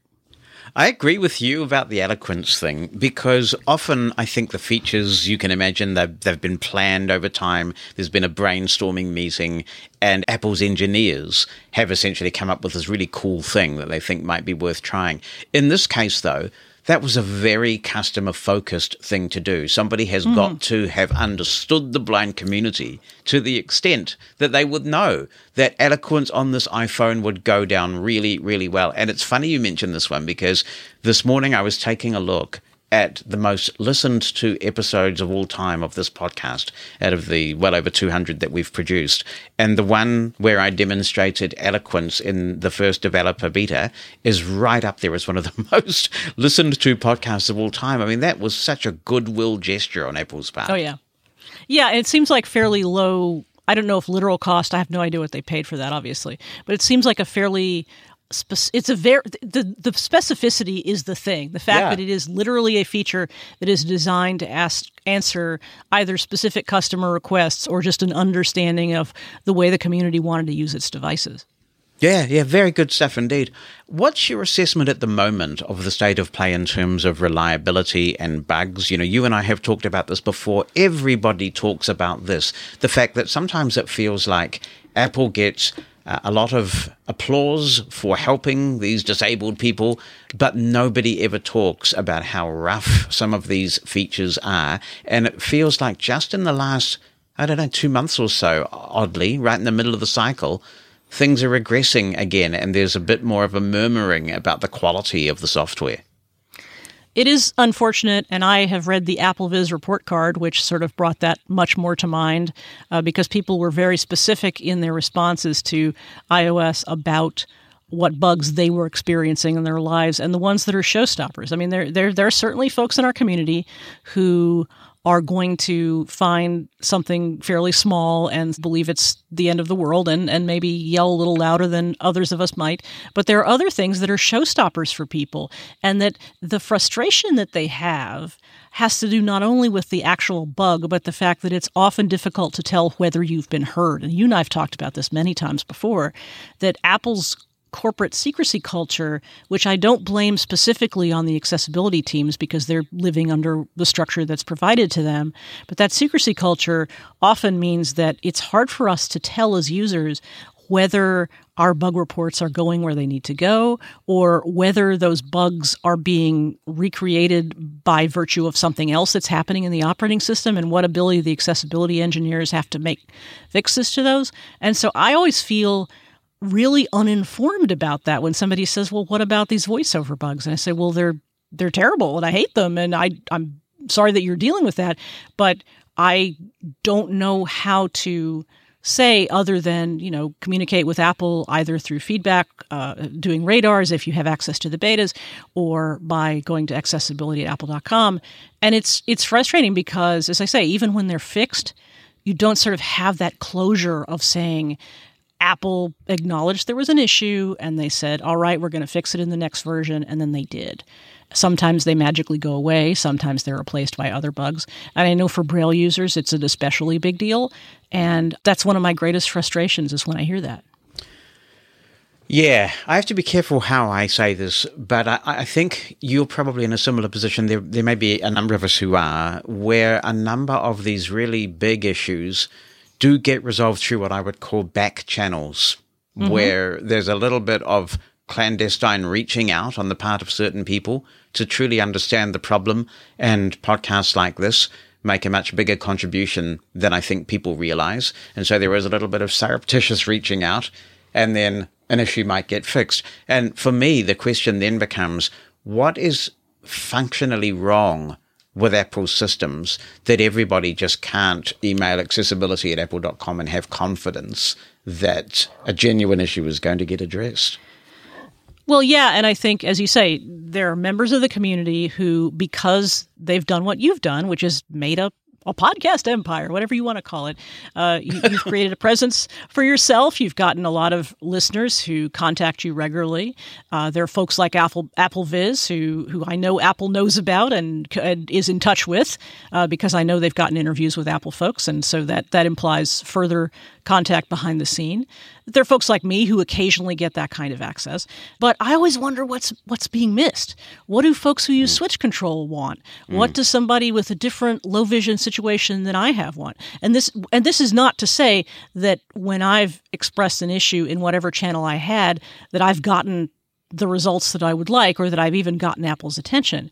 I've had occasional indications over my career that folks at Apple are aware of what I'm doing and I've been I'm aware of that as a responsibility that I have so that when I mouth off about stuff, I try to do so in a way that's both honest, but that also is aware of who who might be listening, both on the user side of the world and the Apple side of the world. Because I'm never going to be a shill for Apple, nor am I going to be somebody who's just going to like rant and rave about things. But I wonder what parts of the community are not necessarily being heard, again, especially outside the visual community, because I think folks who are blind and visually impaired, because of voiceover's preeminence in accessibility, there's a way in which we have the ear of Apple perhaps a little better than some other communities do, even when we experience real negative situations with bugs.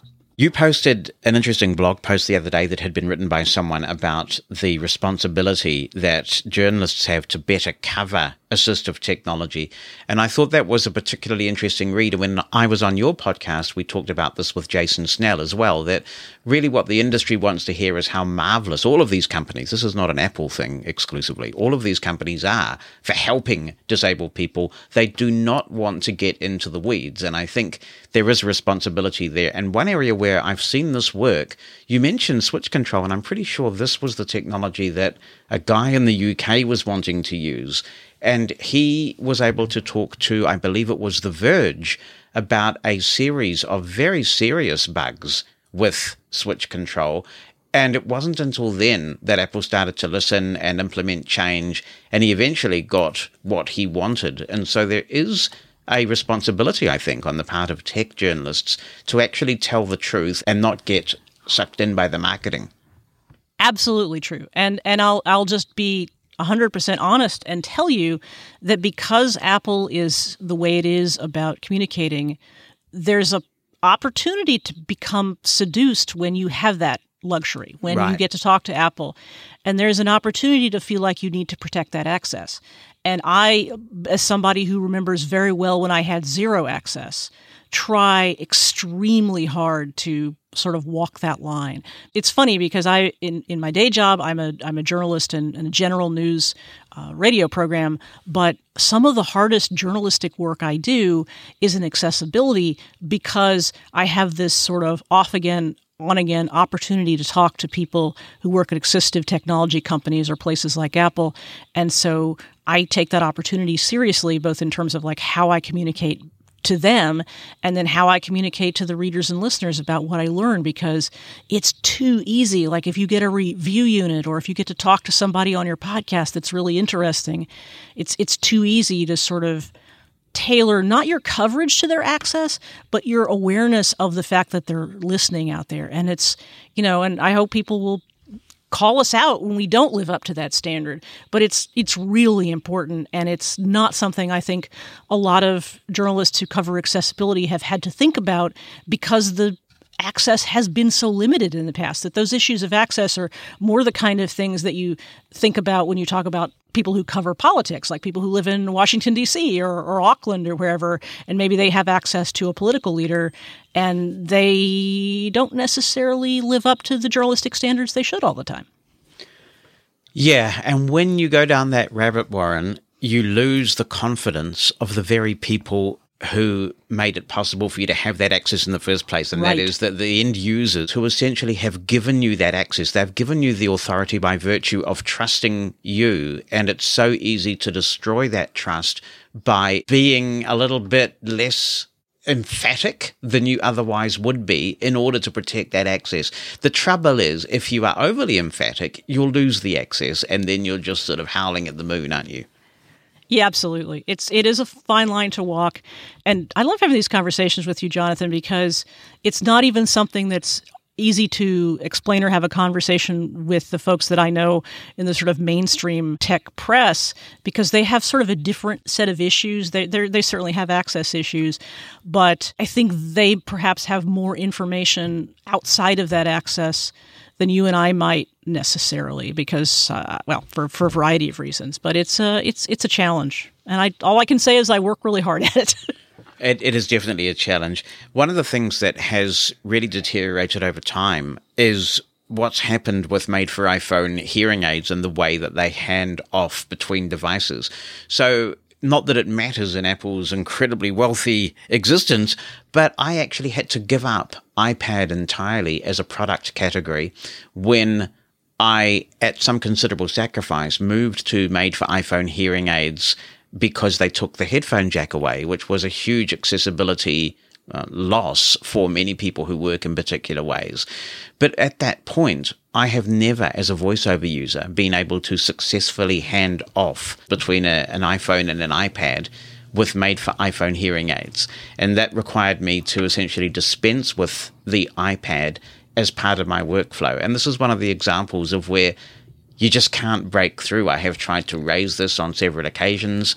It's not, I guess, a very compelling narrative when you say to Apple, well, I can't use this anymore. I, am going to have to sell my iPad. Well, they kind of shrug their shoulders and say, well, okay. But there must be others in my situation who have actually had to exit a whole product category of Apple devices because we can't get this sort of thing sorted. Yeah, and I think there's probably some sort of opacity. If you're trying to basically make the case that will resonate with them, and mm. there is some sort of opacity about well, what what is that case? And I think that's the trouble that sometimes we get in our community because your problem, and I, this is not to discount your bugs or my bugs or anything that we've experienced, but your problem is very individual to you, and you naturally explain it that way. You're not the only person that has that problem, obviously, but there's a way in which you don't know whether it's being taken as oh well this is jonathan's problem or shelly's problem versus oh, this is something that probably affects a lot of our potential customers or our existing customers, and we should work on that. And it's it's just an it's an opacity thing. Like you don't always know what's going to work. I've had that experience. I mean, whenever I see somebody, this is sort of off the the the specific subject. Whenever I see somebody on Twitter who has gotten a response from Tim Cook, I mean, that is not that they made a profoundly compelling case. And Tim said, of all the emails that I've gotten in the past month or whatever, this is the one I'm going to respond to. There's a series of factors, a lot of which have to do with public relations and a lot of which have to do with just like this is a story Apple already wants to tell that are going to lead the CEO of a company or whoever works for him in this project to write back to some individual and I suspect that applies to the way people respond to individual complaints or letting people know about some situation that affects them in a really individual way. So, how do we address this? I mean, there are people who have invested in Apple technology. They fundamentally believe still that it is the best option but there's a high level of frustration that things are not working as they ought to and that they're not making any progress. What's the remedy to this, do you think? Yeah, and I don't know that there is one. I think that's the the trouble. I do think, and I love my friends at AppleVis. They're going to be on a podcast of mine very soon. And I do think as as as long as the responses to the AppleVis report card that they published are, I think more of that, where it's out in public, it's on websites or podcasts or in other mediums where folks in the quote unquote mainstream or Apple specifically are listening I mean that that helps. It the degree to which it helps on an individual basis is is unpredictable. You want results, right? You want to say I'm going to do this in order to accomplish that result. And you don't necessarily have the ability to do it, but continuing to make the effort has some benefits. I will I will tell a brief version of my sort of third party story where I had some real issues with a particular Mastodon client and I wrote a long thread about it. And the response I got from the company was very sort of shruggy and very yeah. very non-satisfying.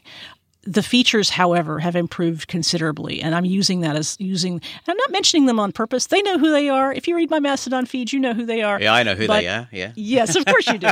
uh, but I, I'm using that product, right? I'm using the beta version of that product because it's generally speaking a good product, but their attention to accessibility and their unwillingness to even admit their attention to accessibility irritates me and it it did at the time. And I put together a very thoughtful thread where I said here's some issues. I'm not I'm not ragging you I'm going to tell you what my past experience with you is with your products is and then I'm going to tell you specifically and constructively what my experience with you is and things changed whatever caused that to change I don't know but I feel like I can justify by methods. I'd like to think the culture of Mastodon is helping with that because their Twitter client was not particularly good with accessibility either.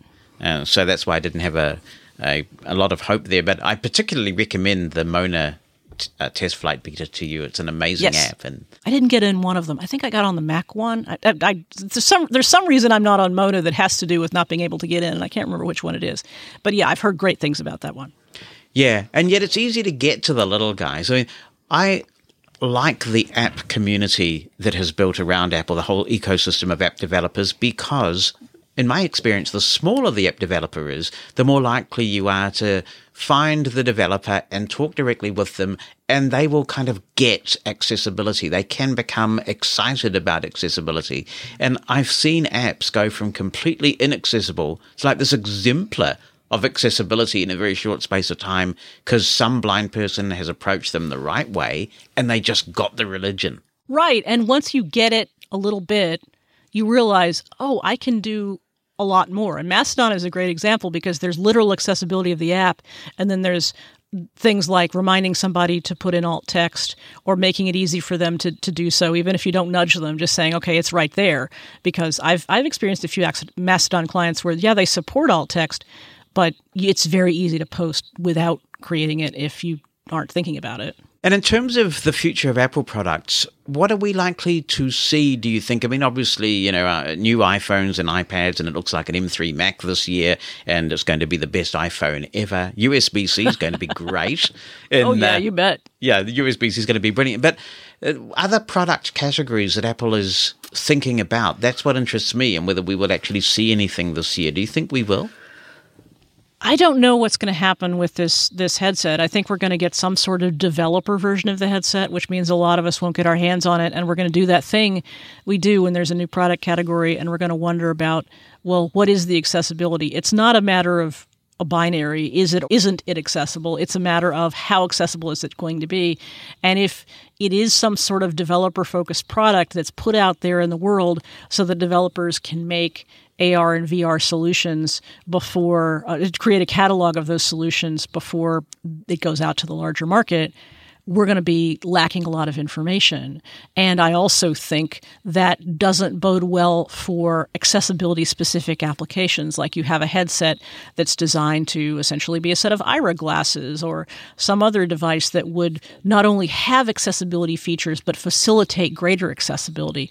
I think if we get that from any sort of Apple headset, it's going to be down the road. And so I think we've got this sort of breathless year or two coming up where we kind of wait around to see what's going to happen. And that feels like the category that Apple's going to focus on. And my worry about that is that if they do focus on that, I know that different teams do these things, but are we going to lose focus on the accessibility of fundamental products that we've talked about having significant bugs already? Uh, because the iPhone and the iPad, whatever you want to say about how long in the tooth they may be, they're still fundamental devices to the way we compute. And uh, Mac OS could use some uh, voiceover improvements and hasn't had them. And so I guess my question is is Apple going to lose focus on some of those fundamentals with regard to accessibility in order to focus on headsets and things? Do you think the gap between iPhone and Android is declining as Google speeds up? Because I keep hearing this from Android users. But then every time a WWDC comes along, something significant happens at Apple that to me just widens the chasm yet again. They just seem to have such a head start. It's so weird because I feel like sometimes blind Android users that I know are as much evangelists for that platform as blind Apple users have been in the past and they kind and so I because I rely on them. I'm not a daily Android user. I have Android devices, but I rely on people in the accessibility community to sort of tell me what's the state of that platform. And a lot of times there's this sort of defensive. Well, I can do that. I mean, let's not talk about Brailleback, but TalkBack is great. I can do this. I can do that on the other thing, and and so I sometimes feel like I have a lack of real objective perspective, and maybe what I should do is go out and get a pixel and and write about it. Uh, maybe I should just do that. But it does feel like the things that Apple sort of extends, though, are like the LiDAR features that not everybody gets to use anyway. And so I, I think the question for a long time is still going to be which is better, voiceover or talkback? Are they equal from a perspective of like how you want to use your device in the first place? You know, Google apps versus iCloud and that sort of thing. And then is the accessibility on Android usable in such a way that if you get an Android phone because it's less expensive or because your friend recommends it to you or you're given it as a gift or whatever, can you as a blind person make it work for you? And I, I still feel like, and again, not a daily Android user, I still feel like that unless Braille is a significant thing for you, you can probably get by with Android my, I can hear my Android friends talking in my ear right now. Get by, come on, it's great. uh, so yeah, I, I, know. I guess I should just get a Pixel and learn something. Is what I should do. I think that's a fair enough analysis. I got an S twenty one a couple of years ago, and my quest to get back into Android really started because I heard that they'd gotten rid of the angular gestures and it was much easier to mm-hmm. operate the screen reader. Yeah. And even that was a mission because then I found that there had been some sort of stitch up where those non-angular gestures were only available on Pixel devices, which are not sold in New Zealand. People sometimes forget that Google's quite I did not limited. know that. Wow. Into, yeah, that Google does not come here, uh, so we had, we couldn't get that. So I bought a Nokia phone that had vanilla stock Android, and I thought this is bound to do it. And it didn't because there was some sort of licensing agreement at the time that made those multi finger gestures exclusive to TalkBack on Samsung and on the Google devices. So I had to return several devices until I got one wow. that supported multi-finger gestures. That is that is a deep cut that I would not have known and why we need people looking at all these devices and not being like me and making assumptions. yeah, it was just extraordinary. And I think it's better now. You know, these things change all the time. But the trouble is, it tarnishes things when you have a bad experience like that. Yep. But the main reason why I'm not into it is because Android devices don't support Braille HID over Bluetooth. I think that is an extraordinary oversight on their part oh, because oh, they were out there promoting HID. They were out there with Apple and, and Microsoft, and you cannot use a HID Braille display. NLS is distributing them. HumanWare entered into HID in good faith. So for me, Android is literally not an option until Google get its act together.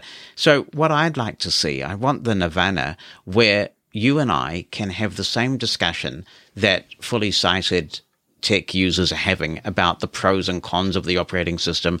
We're not past that first base yet because we're still talking about the accessibility limitations. Right. And that's what that's kind of what I was getting at before. It's so frustrating because yeah, I can talk to you about the Google versus iCloud environment. I can talk to you about how I feel about giving my data to one of those companies versus the other. I can talk to you about prices of devices. But if you tell me that you can't use it for reasons of gestures or that it doesn't support the braille interface that you want, then we don't have much of a conversation no. to have. yeah. No, no, we can't. So tell me a bit more about the iOS Access for All book and how people can get it. Because I guess, as we've discussed before when we've had you on the podcast, there are two groups of audiences, broadly speaking, uh, and and there are subcategories within this audience.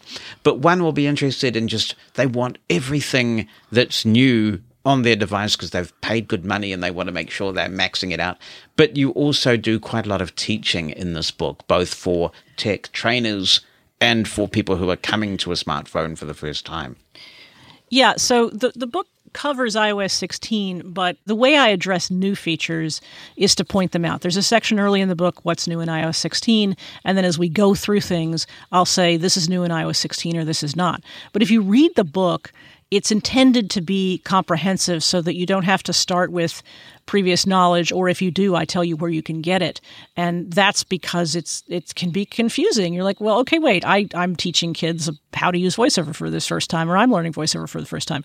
Well you're going to get step by steps that are going to show you how to do that. Sometimes in excruciating detail that for for people who have experience might be a little challenging uh, to get through, but there is plenty of guidance as to this is new, that's new, here's what's new in terms of the interfaces for accessibility, and here's what's new in terms of the features within iOS and how they interact with accessibility. So, for example, I remind you that we have these new lock screen widgets in iOS 16, but if you're a low vision user, those don't support dynamic type. So, when you install one, don't be surprised that the text is very tiny and that you're not going to be able to do anything about it. So, that's kind of, there's a little defensive uh, uh, description of accessibility in terms of this feature is new. Accessibility might interact with it in a positive or negative way or just in a different way. And so I try and explain that. And I, I have a lot of people who read the book who are trainers and who are finding ways. And I'm actually kind of curious about how they do it because the book is really quite long and it's intended to be a reference so that if, if you are hearing impaired and don't read chapter three, which is the one all about voiceover. It won't hurt my feelings, I promise. And the reverse is also true. If you're a voiceover user and you your earring is uh, typical, then don't feel like you have to read chapter five. It's intended as a reference book, but I think it's priced fairly, and there's enough information in the table of contents that you can get to just the information you need, and hopefully at the level that you're at as a user. And how much is the book? The book is $25 US. I sell it in an EPUB and a PDF format because that was what the com- customers wanted. And then a couple editions ago, I added a combo version, which is a zip file that contains both an EPUB and a PDF version, and that's $30 US. Am I right in saying you had major issues hatching the PDF version this time? I always do. It's less of an issue each time. And I did not do what I usually do, which is complain ad nauseum and describe in excruciating detail how I made the PDF. Because for a while, and I did a whole podcast series about this like six years ago, but uh, far, partially it was cathartic for me to explain it and and to be to be brutally honest. If there wasn't customer request for it, I probably would not make it. Uh, but I've learned a lot. I have learned that Microsoft Word is is not at this point uh, as friendly for making accessible PDFs as uh, some of the open source Office, like OpenOffice and LibreOffice, are for taking your XML content, which is how the EPUB comes to be, uh, putting it into an Office environment, formatting it so that it is both visually attractive and has the tags that you want for an accessible PDF, and then turning it out into an accessible format. And uh, I find that uh, without getting into using Adobe Acrobat, which is just a wall I don't want to climb, even though I have it, I find that LibreOffice and OpenOffice tend to be pretty darn good at making accessible PDF versions. So if you really want the PDF version, although I really want you to want the EPUB version because that's easier for me to bake, uh, if you really want a PDF version, you can have one. Well, all right then. See, over in the wonderful world of Windows, I would write this sort of thing in Word, and then I can save as PDF, and it creates a beautifully marked up PDF file with all the headings in the right place. I mean, it literally takes two seconds to go from the original Word version to a PDF. So I think I mean, it might be a Mac thing because you can yeah. do it in the Mac, but also Word seems to have farmed out some of the PDF creation. You can cre- you can literally create a PDF in Word, but it's not as well formed as it would be if you sent it over to Acrobat. Especially one of the things I did this version is I changed the fonts. I'm a big fan of an old typeface called Futura, but I wanted it to be more legible to everyone, and so I'm using a face called Atkinson Hyperlegible, which is from the Braille Institute. And in order to embed fonts, there are challenges. I know as, as blind folks, we don't necessarily think about fonts, but for those who do, mm. uh, I learned a lot about embedding fonts this time around. And what are you writing it in? I mean, when you're sitting there and you're actually tapping away, writing your words, what tool are you using at that point? Because the book's history is, and I've, I've thought about, I've gone into InDesign, I've tried it in Word, I've done all these WYSIWYG tools, but ultimately I'm writing it either in a tool called Textastic on the iPad, which is an XHTML, an HTML editor basically, or I'm writing it in BBEdit on the Mac, which is a tool I love, but that I will hasten to add has never been voiceover accessible, and that should cause me to stop writing in it. Uh, but that's the one instance in which I have not up, lived up to my principles, and I continue to work in BBEdit because it's such a good editor. And I take it that it is available in the Apple Bookstore, but obviously, if people buy from there, then it's not giving you as much as it would if people bought from you directly. Right. Apple gets uh, Apple gets their thirty percent, and uh, if that's more convenient for you, then feel free to do it. If you're uh, feeling like you can uh, support local uh, writers for the same price, uh, you're, you're welcome to go to my website. And the orders are fulfilled through PayPal, but you don't have to be a PayPal subscriber. You can use a credit card. And I've had good luck with international customers. So this, the price is the same whether you get it through Apple Books or through my website. So tell me about that website. Where, where do we go? That is iosaccessbook.com. And there are buttons on the side for buying it in all of the three formats plus the, that are available from me, plus the Apple format. And again, it's $25 US for either the EPUB or the PDF version, and it's $30 if you want the zip file that includes both. Well, thank you for making sense of all of this complexity for us every year. And I always enjoy it when we get a chance to chew the fat and talk about all of these things. So I appreciate you coming on the podcast. Same here, Jonathan. It's always lovely to talk to you. Transcripts of Living Blindfully are brought to you by Pneuma Solutions, a global leader in accessible cloud technologies. On the web at pneumasolutions.com. That's P N E U M A solutions.com. Let's set the record straight about something I said last week. And this email comes from Steve Nutt. He says, Hi, Jonathan. In this week's podcast, he's referring to 226.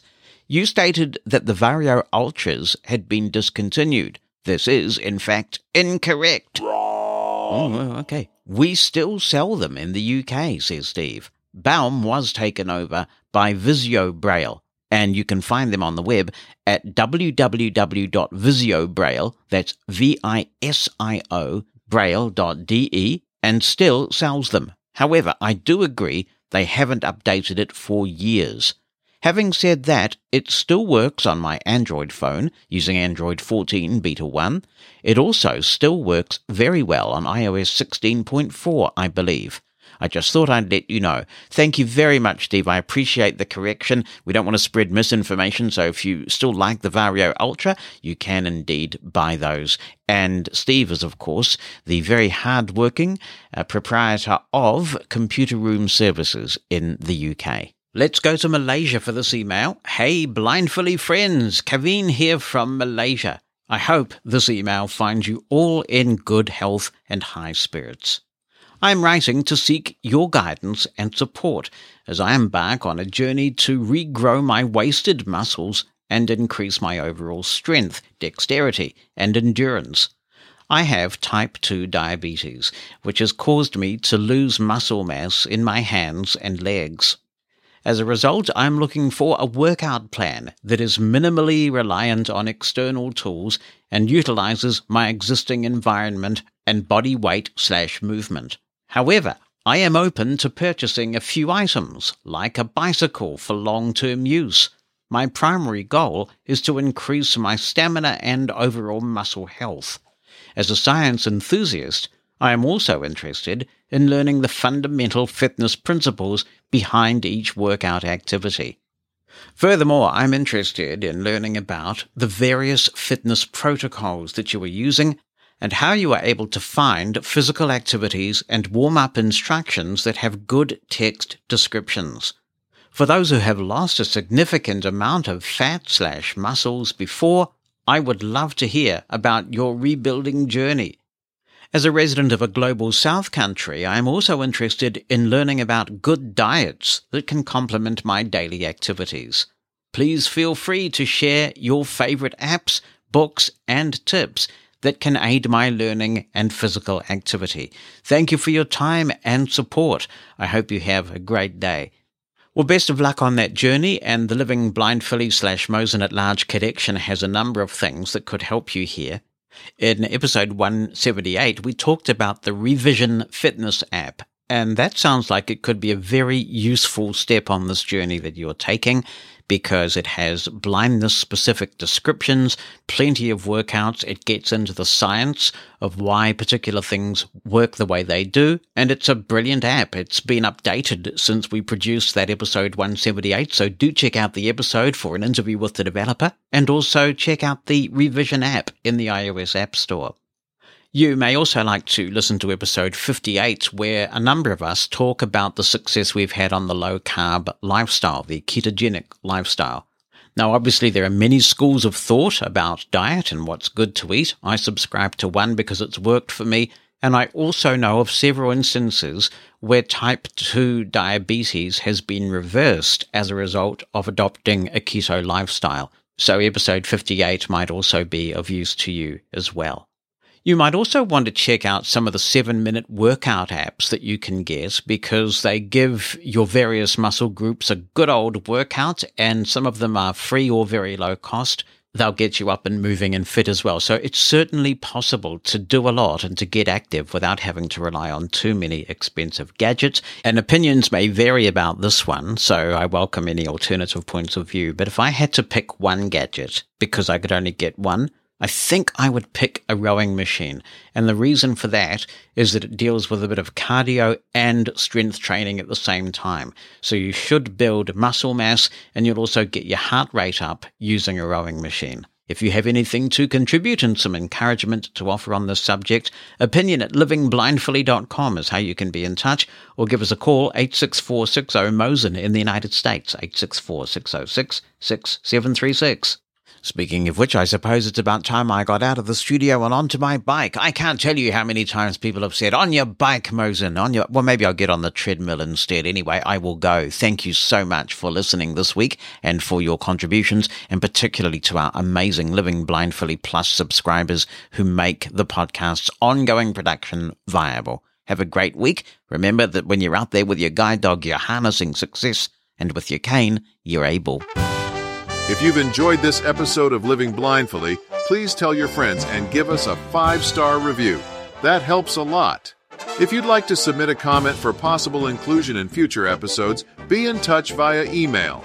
Write it down or send an audio attachment. Opinion at livingblindfully.com or phone us. The number in the United States is 86460 Mosen. That's 864 606 6736.